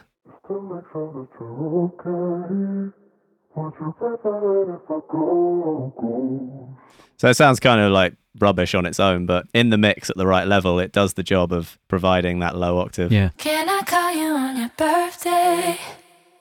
Just to make sure that you're okay. Yeah. Yeah, sounds great. So, I mean, in terms of the narrative of this song, because there seems to be a narrative, there's a story here.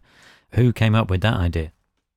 That's going to be your domain, Howard. Yeah, I think we were both Syd and I sat down and we were just talking about what was going on, and I can't remember if it was me or her now that one of our ex's birthdays was coming up, and it was that thing that I've had. I think most people who've got an ex have actually experienced this thing where you like you've memorized your ex's birthday because you have to do that when you go out with someone, and so like when the date comes, you can't help but think about it, and uh, it's that thing of like you know I want to just give them a call and see how they are, but if it's only recently that you've broken up, there's that kind of dilemma in your mind of like, is it too soon to have that chat? Am I opening a door that I should leave closed at this point? So we both kind of had that as the vague concept at the beginning. And then we just fleshed it out and we were like, what would you actually say when you did that? And like, how could you do it with the best intentions, you know? And how could you do it not with the best intentions and uh, what would the reasonings be for those things and yeah we basically just brainstormed on those ideas and came up with the idea of like yeah actually i do just want to call you to make sure that you're cool and like there's no ulterior motive here i just want to see how you are but yeah it's like straddling that line of what's acceptable and what's not in that kind of unnavigated terrain It's great. It means that it seems really real when they're singing to each other, in effect. It feels like there is a mm-hmm. conversation and that there is a backstory, you know, to this whole arrangement. You really kind of end up living in this moment, this moment of decision and indecision about these two people and yeah their, their Exactly. The thing that I like about it being a duet is that both the people involved have an element of power, but they also have an area of vulnerability because you've got the power to be like, you know, I've got the decision making ability to call you or not. But then you've also like got that thing of maybe if I do call you, I'll have a problem and I'll catch feelings again or whatever. So yeah, it's got like a nice double sided, uh, what's it, double edged sword to it. We took it pretty literally as well. There's an earlier version of this song that actually ends with a phone ringing Oh, sound yeah. effect. it ends with this kind of ambiguous did she pick up or did she leave it? But then I think we decided it was a bit too cheesy, but this is in the in the version. You can hear it fading in.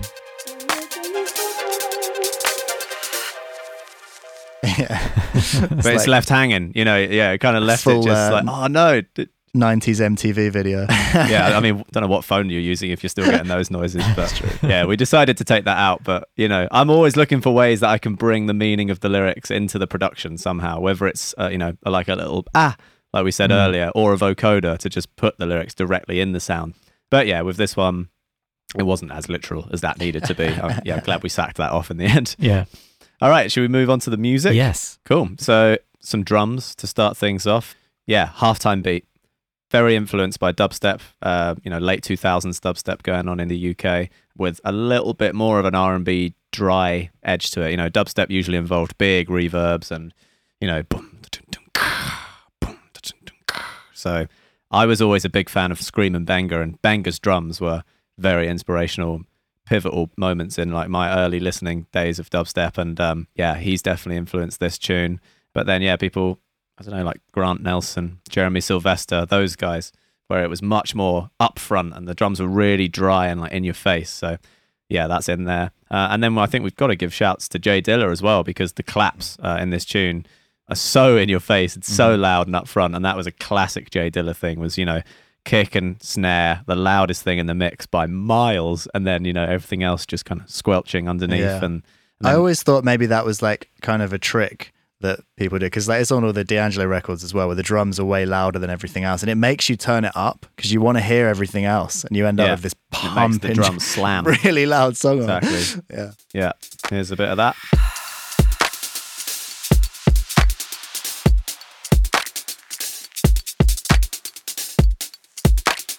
So, you know, loads of crackle and stuff in there again for the same reasons that we explained earlier. It just needs to be there. But there's a lot of uh, recorded claps and clicks in here as well. So we've got, oh my God, look at that. How many layers do you reckon that is? Oh my god, it's a Let me count it 1, 2, 3, 4, 5, 6, 7, 8, 9, 10, 11, 12, 13, 14, 15, 16, 17 layers of claps here. It's a lot of claps. Wow. clicks. There it is. And mouth clicks. So if I mute, this is just my mouth doing that. And hand clicks, layered up with that. And then claps. And, you know, the reason we've done that is because I didn't want it to sound like a loop. You know, there's something about hand claps that you need to do a take throughout the song, or at least 16 bar loop or something, just so that there's different flams and different things happening, or it just sounds so drum machiney. And you know, you can hear in this there are snares and claps that are in the drum machine, but those ones we've panned really far out to the side so that you get those more authentic, humanized sounding moments. You know, that goes to the left, more out to the right, center. You know, it's just different mm. each time, and that's something again I would never have thought to do at the start of our career. I, I wouldn't have considered that important, but now I listen to it and I'm just like, ah, it doesn't sound like an Al Green record unless it's someone in the room standing by a mic clapping away. So we try and do that more now. Hi hat loop in there, which is uh, an acoustic hi hat. I don't think there's really any electronic hi hats. It's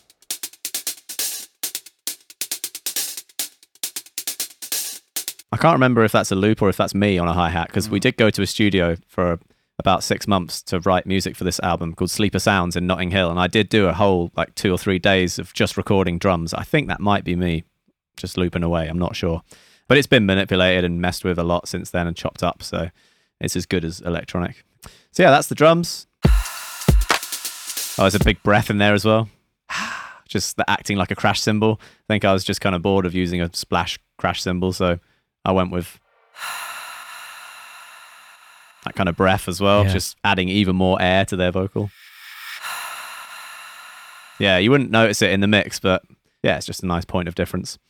Cool. Let's go to the chords because they're super important. Um, sine waves, another kind of classic disclosure sounding bleepy synth.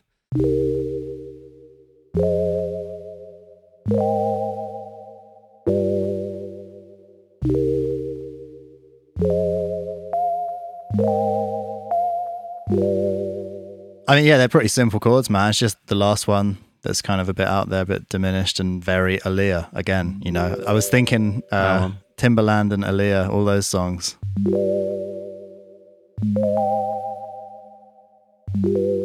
Yeah, everything else is pretty basic. There's just sevenths.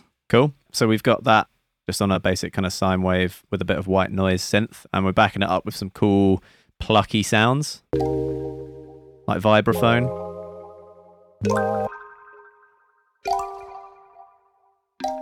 yeah, just something a bit more acoustic, bringing it into the real world. And then that's backed up by this really lovely melody that Howard wrote, which I remember you drew it in manually because it moved in a very quite unique way. Well, and, it was um, I basically just wrote one part, which was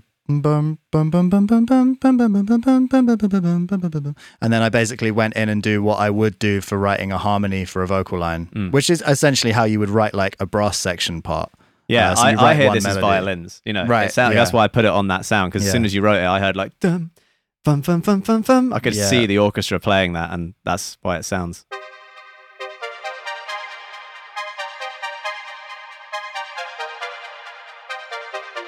I love that bit the most when it just lands. Um, yeah. Yeah, that's a really cool. So that was I don't know what synth he wrote that on, but I decided to keep it in that very high up place. It's the only instrument that's really tackling that sort of area of the sound palette. Some more more clunks here. so that's like a, a toy piano sound, but with all of the notes EQ'd out. It's just the so you clunkiness of the, the mallet hitting the piano. And then you put that all together.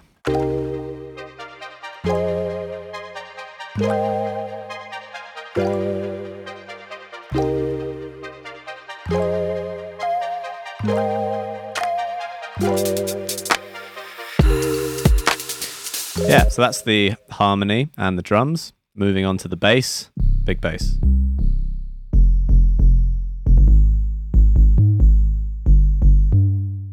So my favorite thing about this bass is that the main sub note has got like a bit crusher on it. You can hear the buzzy bzz, bzz, going on. So it's just a single note sampled with a bit crusher. So it means that when you move the note around, the bit crusher moves with it. Usually the bit crusher would maintain just going bzz, bzz, bzz, bzz, bzz, bzz. But in this case, it's going moving around.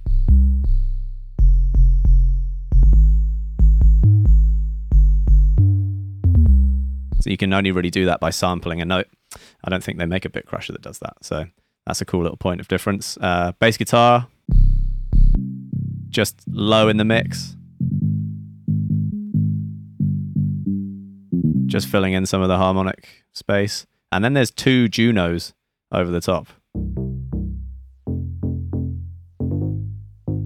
So more like mm. electronic bass sound. So yeah, four basses all layered up to get that.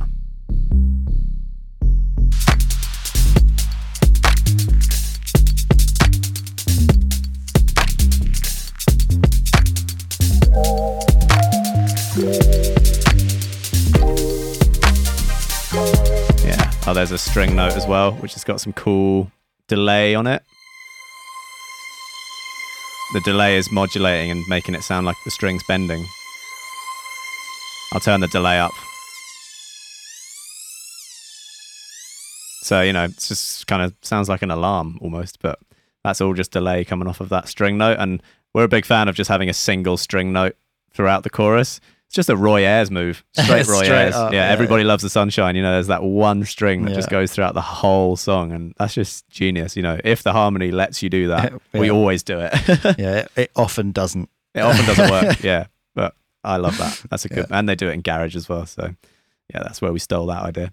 I think that's it, except for the next bit of structure, um, which is the middle eight, which goes to this nice little ooh section and a really nice chord progression here, which Howard came up with.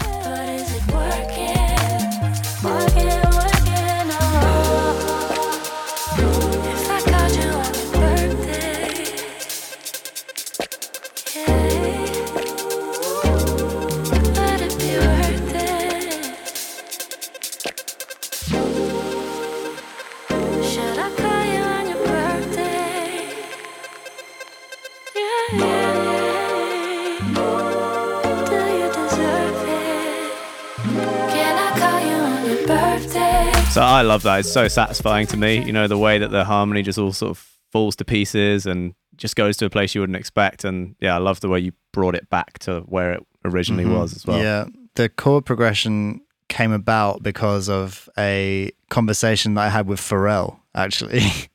uh, not to name drop, but it was uh, you can't not name drop if it's Pharrell.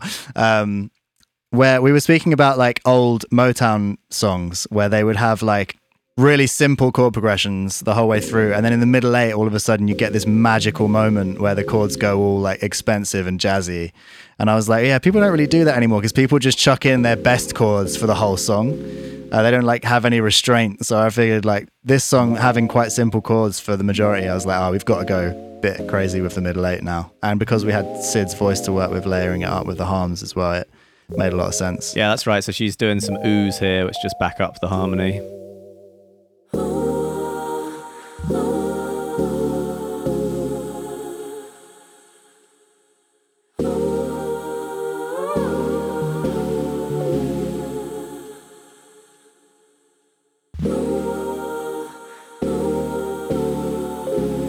Some cool ad libs over the top as well. Yeah, yeah. Do you deserve it? Can I call you on your birthday? Yeah, I love those last three chords. That's super cool, man. That's not something we'd usually do. It's it's very classic songwriting. you know, Yeah. that kind of key change. Yeah, it's very Burt Bacharach. Yeah. Um, that is basically it. All of that, how long did that all take in terms of working and working and working on it? Uh, this was probably the longest song in terms Mm. of the production afterwards. Um, The songwriting itself was was it two days or one day?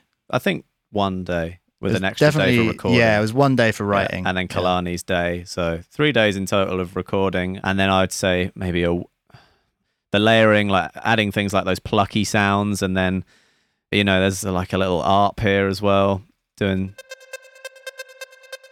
I think that came in later. You know that it's the oldest tune on the album, so you could definitely say we weren't done tweaking it until three years had passed. But it was very, you know, sporadic and very Yeah. spread out. It wasn't solid work by any means. We wrote the whole other rest of the album in that time. Yeah, I think it was just we had quite a lot of time to sit with it, and like I probably went a year without hearing this tune because it was just like in the bank. We were like happy with it. We were like, yeah, we're definitely gonna put that on the record. And then I'd listen to it a year later and be like, actually, you know what? We should change this note or we should change this sound. Just like minor tweaks though. It was nothing yeah. big at that and point. same with me and the production. I think I had a solid mix, and then I didn't touch it for a year and a half. And then with my new latest knowledge, I would have added fresh plugins and new mixing techniques. This was probably the hardest song for me to mix because I wanted the drums to be so slamming and so upfront and loud, and with their tender voices underneath. It was very hard to get that balance. So mm. there's a lot of automation on the volume of the vocals, especially Syd's, because you know she'd be so soft in some of those passing notes that you'd have to boost the volume there and then take it down for a longer note, and all of that was meticulously done and in and around the claps and stuff too. Yeah, had to be very careful with like where we placed it. It wasn't just kind of like turn it up, all right, leave it. There's a lot of mm. manual automation going on there. And same with Kehlani. So yeah, it was a, a long mixing process. This one, just lots of tweaks and adding, but no multiple versions or anything like that. You know, we rarely do that. The demo project on Logic is the final project. You know, this is where we mix it and then it goes straight to mastering from this. There's not really such a thing as a previous version. All right, let's put it into Pro Tools and freshen it up. We just keep building it Mm. and keep working on the same project. And by manual automation, what do you mean by that, guy? Like riding the fader with your finger, you know. So if Syd's vocal dips down at the end of a note, say she goes like ah, you know, you want it to go ah. You just want that whole thing to be the same volume. So you'd ride the fader. It's like Yeah. manual compression, basically. Yeah, so you give it some compression and then a bit of that. I mean, yeah, if you could see the screen, there's just tons of automation going up and down, up and down. So I'd probably do a manual pass of it to get a rough pattern and I'd neaten it up with the mouse. Right. But yeah, compression helps a lot. I mean, her vocal's heavily, heavily compressed because it needs it. You know, it's so airy and, and light. Fantastic. It's so good to hear that broken down. And it's interesting, you know, that that was the first song that you felt was complete for the record and, and that you kept working on it. And it probably was the first song that helped move you forward into recording the record in a way. Yeah. It's definitely one of the first ones we were really like immediately happy with. Yeah. I think it's the only song that's a real stepping stone between the second album sound and this album sound as mm-hmm. well. You know, it's the only R and B kind of flavor on there, and maybe that's because we were yeah earlier days of writing the album, still coming out of that phase, and then you know as we progressed on, we were exploring more and more, especially in you know African genres, South American drums and, and stuff like that. You know, we weren't quite as into that stuff when we made this tune, and then throughout that next year, that's when we really started focusing in on those other percussive elements. So before I let you go, there are a couple of questions that we like to ask everybody who comes on tape notes. But before we get to those, I think it'd be great to hear Birthday built up from scratch. I mean, I know we've heard lots of different elements, Mm. but a quick run through of how it emerges would be brilliant. Yeah, sure. Okay. So the tune starts off with Howard's chords and the sine waves and a little hi hat loop. And the snare drum is filtered down to this kind of sound. Lots of vinyl crackle as well moving around. Then the drums kick in with Syd. Oh, babe, oh, babe. There's her vocal.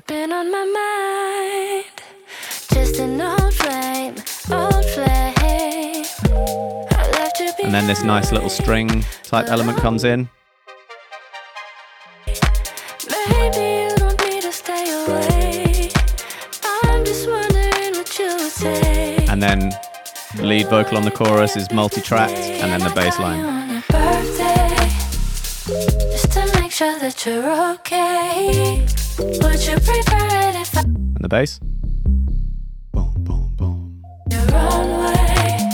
Your own way? Can I Then the Roy Ayers string. just to make sure that you're okay? Got the number two. Harmonies. wrong.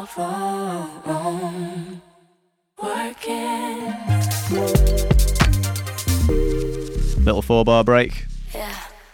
I ain't even calling for no reconciliation. I just wanna tap in and see how you've been out Kehlani. for an adequate amount of time to give us both some space. I think it's been good for us to stay about the way, but it can't hurt to check up on an ex, not to flex, but to put the hurt to rest. For maturity to test, so I'm calling to say, Are you okay? Second verse done, on then back into the chorus. day? Can I call you on your birthday?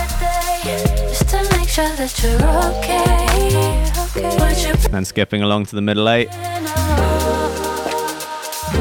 Nice ooze.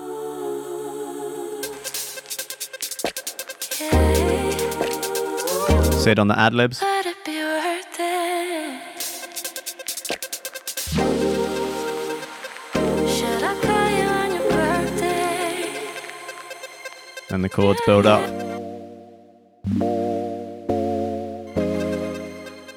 Dropping back into the chorus. Birthday. Just to make sure that you're okay. There you go. So, so good. Thank you. Equipment. Is there a piece of kit that you cannot live without? Yeah, easy. Mac, Laptop. MacBook Pro. Yeah, yeah, yeah, yeah. 100%. Yeah, we're very in the box. Uh, we do have some nice synthesizers here. We've got uh, a Moog Little Phatty. We've got a Juno 106. We've got the Novation Peak. I've got a bunch of the Roland boutique stuff, which are all like modern day, like miniature versions of classic synthesizers like the D50 and the SH101. But yeah, honestly, I mean, with a song like this, it's all in the box. Mm-hmm. There's no hardware going on apart from vocals and claps. So yeah, it, we'd have to say MacBook, man, laptop, and Logic. Hmm. But yeah. Keyboard is pretty vital. A keyboard, any MIDI keyboard will do. yeah, and then for me, on the mixing side of things, I'd have to shout out Universal Audio. We use the Apollo 8 interface. So everything we recorded for this whole album would have gone through my Apollo and through all of their amazing plugins, which all model old vintage gear. They basically emulate what old compressors and old Neve desks used to sound like in an incredibly accurate way. So, you know, although we don't have the physical versions anymore, the technology is it's getting there, man. It's so close now to the original that as far as I'm concerned, if you're recording with a nice Neumann microphone through an Apollo with a Neve running, it's pretty close to the original. Yeah, so- I, I can't tell them apart. Yeah, at all. Universal Audio plugins definitely helped take this album, I would say, to be the best mix we've done so far. And the other line of inquiry we have is about advice. I mean, you mentioned mm. that you had a good team around you. Yeah. Do you have any advice that you would pass on to people, or are there any words of wisdom that came to you that really struck home that you've kind of kept close? I mean, you mentioned, Howard, that you have your own personal motivator, Mr. Eric Thomas, talking to you every day. um, with his, like, maybe not every day, but uh, yeah, yeah. He just calls you, yeah, just like personal Uh, chats. that with would be amazing. If That'd he called me. I would definitely do it Howard, every day. get up, man. yeah. To be honest, like I am quite cautious about giving out advice, especially when it comes to uh, like business moves and things within the industry, because what we did to get to where we are is no longer applicable. You know, like the moves that we were making, like we put all of our songs on MySpace at the beginning, which like I definitely wouldn't recommend now. And like one of the main kind of marketing tricks that we did at the beginning was like we put our songs on Facebook and said you could download them for free if you liked our page, right? Which now is like a very old school move that is very well known. But like when we did it, that was brand new. And so it got us like 10,000 followers. But it's again no longer applicable. Nowadays, you've got like things like TikTok to mm. think about, and like I, I don't really I don't know know. that is. I've got no idea. Like if you're brand new right now, all I can say is just make the best music you can, and everything else if the music is good enough, it tends to fall into place. And I'm speaking from experience, but also from watching a lot of other people that I've seen Yeah. rise to success. Is if you focus in on the music, as a musician, that's your job. You know, like you're not supposed to know about how the industry works and the business side of it. You can if you want, but like there's other people that are masters at that. So if you can make the best music you can, you're it puts you in good stead. Do you ever have a creative block in any way? Yeah, for sure. Like I wouldn't even say it's a block. Like one of the things that told us that this album was finished for me anyway it was like I just ran out of ideas. Like I got everything out that I felt I needed to express after 200 songs. Like I was like, yeah, man, I've said everything I needed to say and until I live a bit more of my life, I'm not going to have anything else to talk about. So um I think I don't know if you can call that writer's block or like writer's success because like I got all my ideas out, which is what you're supposed to do as a writer. But I think writer's block is such a vague, broad term. You can have writer's block in the sense of like you're writing loads of stuff, but you don't like any of it. That doesn't mean it's not good. My advice is just keep writing even when you have it, even if it's Mm. shit. Like even if what you're making you don't even like, just have it on a separate hard drive called shit or something. Yeah. that's just you're still doing it because you know just be bad until you're good is the saying, right? You just have to push through, and even when you're making stuff you don't like, and this is probably from the producer side of things more. You'll still learn tricks. You'll still learn something. You'll Yeah, still learn yeah. little moves to make using a plugin or using a synth that you didn't know before. And what you make with that you might not like, but there'll be a session or something that you'll do along the line where you're like, oh, that trick I did in that whole month where I made nothing, that's become a bit of a signature move for me Mm. now. There'll always be something, man. You know, we've been doing this for 10 years and not a single session goes by where I don't use a bit of gear that I've had on my computer for years slightly differently and do something new yeah, with it. Like, yeah, yeah. You, you know? learn from writing bad songs. yeah, just Um, and don't be afraid to just outright copy other people, especially at the start. You know, just try and re-engineer someone else's song. yeah. You know, that's what we did. Our early songs are just ripping off people like Joy Orbison and James Blake and Burial badly. And then you get to a point where maybe you're getting up the ladder a bit and you're improving, and then you start to, you know, bring in your own unconscious ideas because you can't not, you know, you're not making music that's true to yourself if you're only copying. But Yeah. to learn how to use the gear and learn how to produce. I mean, that's one of the things they literally got us doing at college was Yeah, pick a tune yeah. and try and remake it on Logic. it That's a great yeah, way yeah. to start, you know. And that's one thing that I've definitely learned is like if you sit down right and you try and write a song like Burt Bacharach, it won't sound like Burt Bacharach because you're not him and he's incredible, right? So you'll end up making something that sounds like you. because you you can't imitate people as well as you feel like you could. Like all these people, like you remember, um, I don't know, was it like five years ago where everyone tried to sound like James Blake or like Flume, right? And no one sounded like James Blake or Flume because they weren't them. So Flume is always going to be the best at sounding like Flume. James Blake is always going to be the best at sounding like James Blake. Yeah. You know, And even on Um, producer side of things, Skrillex, you know, you try and make a Yeah. Skrillex tune. He's no one can make that. Yeah, crazy yeah. sounds like Skrillex. It Yeah. just- you can't do it. So even if you are trying to copy people, you're probably going to end up making your own sound. Yeah, but aim for that. It's an aim, you know, even if you're not, you know, interested in writing songs that are in that domain, you could still get close and learn something production wise along the way, recording wise even, you know, even if you set up a mic better than you have before during the making of a terrible song, that's still something. Fantastic. Those are, are great things for people to get involved with. Um, this has been amazing. And, uh, you know, I've got to thank you, not just for doing this, but in the whole approach. It seems to me the whole approach is about sharing and being open, this new openness that you were talking about. And you clearly do it well. You could set up your own college, the Disclosure College of uh, Musical Education. It could happen. Thanks, man. Well, yeah, if anyone wants to learn more and hear more of our stuff, twitch.tv slash disclosure music. That's where we're at every Tuesday and every Thursday. We're breaking down old songs and making music. So, yeah, please tune in. It's a great service. Um, I'm going to let you go now. We will leave with one more piece of music that we haven't discussed, another selection from the Energy album. Any particular tune you, know, you want to go with that we'll hear a, a little snippet of? Sure. Well, another song that's already out that we've broken down on Twitch. So if you want to see that one, go there. It'd be My High featuring Amine and slowthai, another tune that we wrote in LA, big pumping house tune. I think the last tune we wrote for the record. So yeah, it's like the freshest one in our mind. So I'm still a big, big, big fan of it because it's not three years old. Yeah, haven't got bored of it yet. yeah. Fantastic. Well, let's hear it now. Guy, Howard, thanks again. And this is you together with Amine and slowthai. This is My High Disclosure. Thank you for listening. We hope you enjoyed the episode. If you have a moment, do tell your friends and leave us a review. It all really helps. Thanks to those of you who have already donated to the show. I'm just one part of the team that brings you tape notes. It relies on your support. If you'd like to donate, please head to our website. To ask a question on a future episode or find out who's coming up, head to our socials and on Instagram you can see pictures from the recording sessions for each episode of Tape Notes. Thank you for listening. Until next time, goodbye.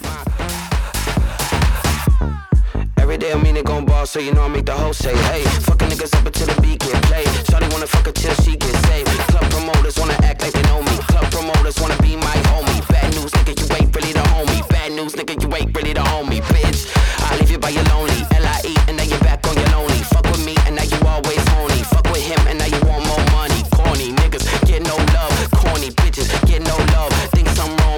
them. Psych, it's you, and we stick it to the club like.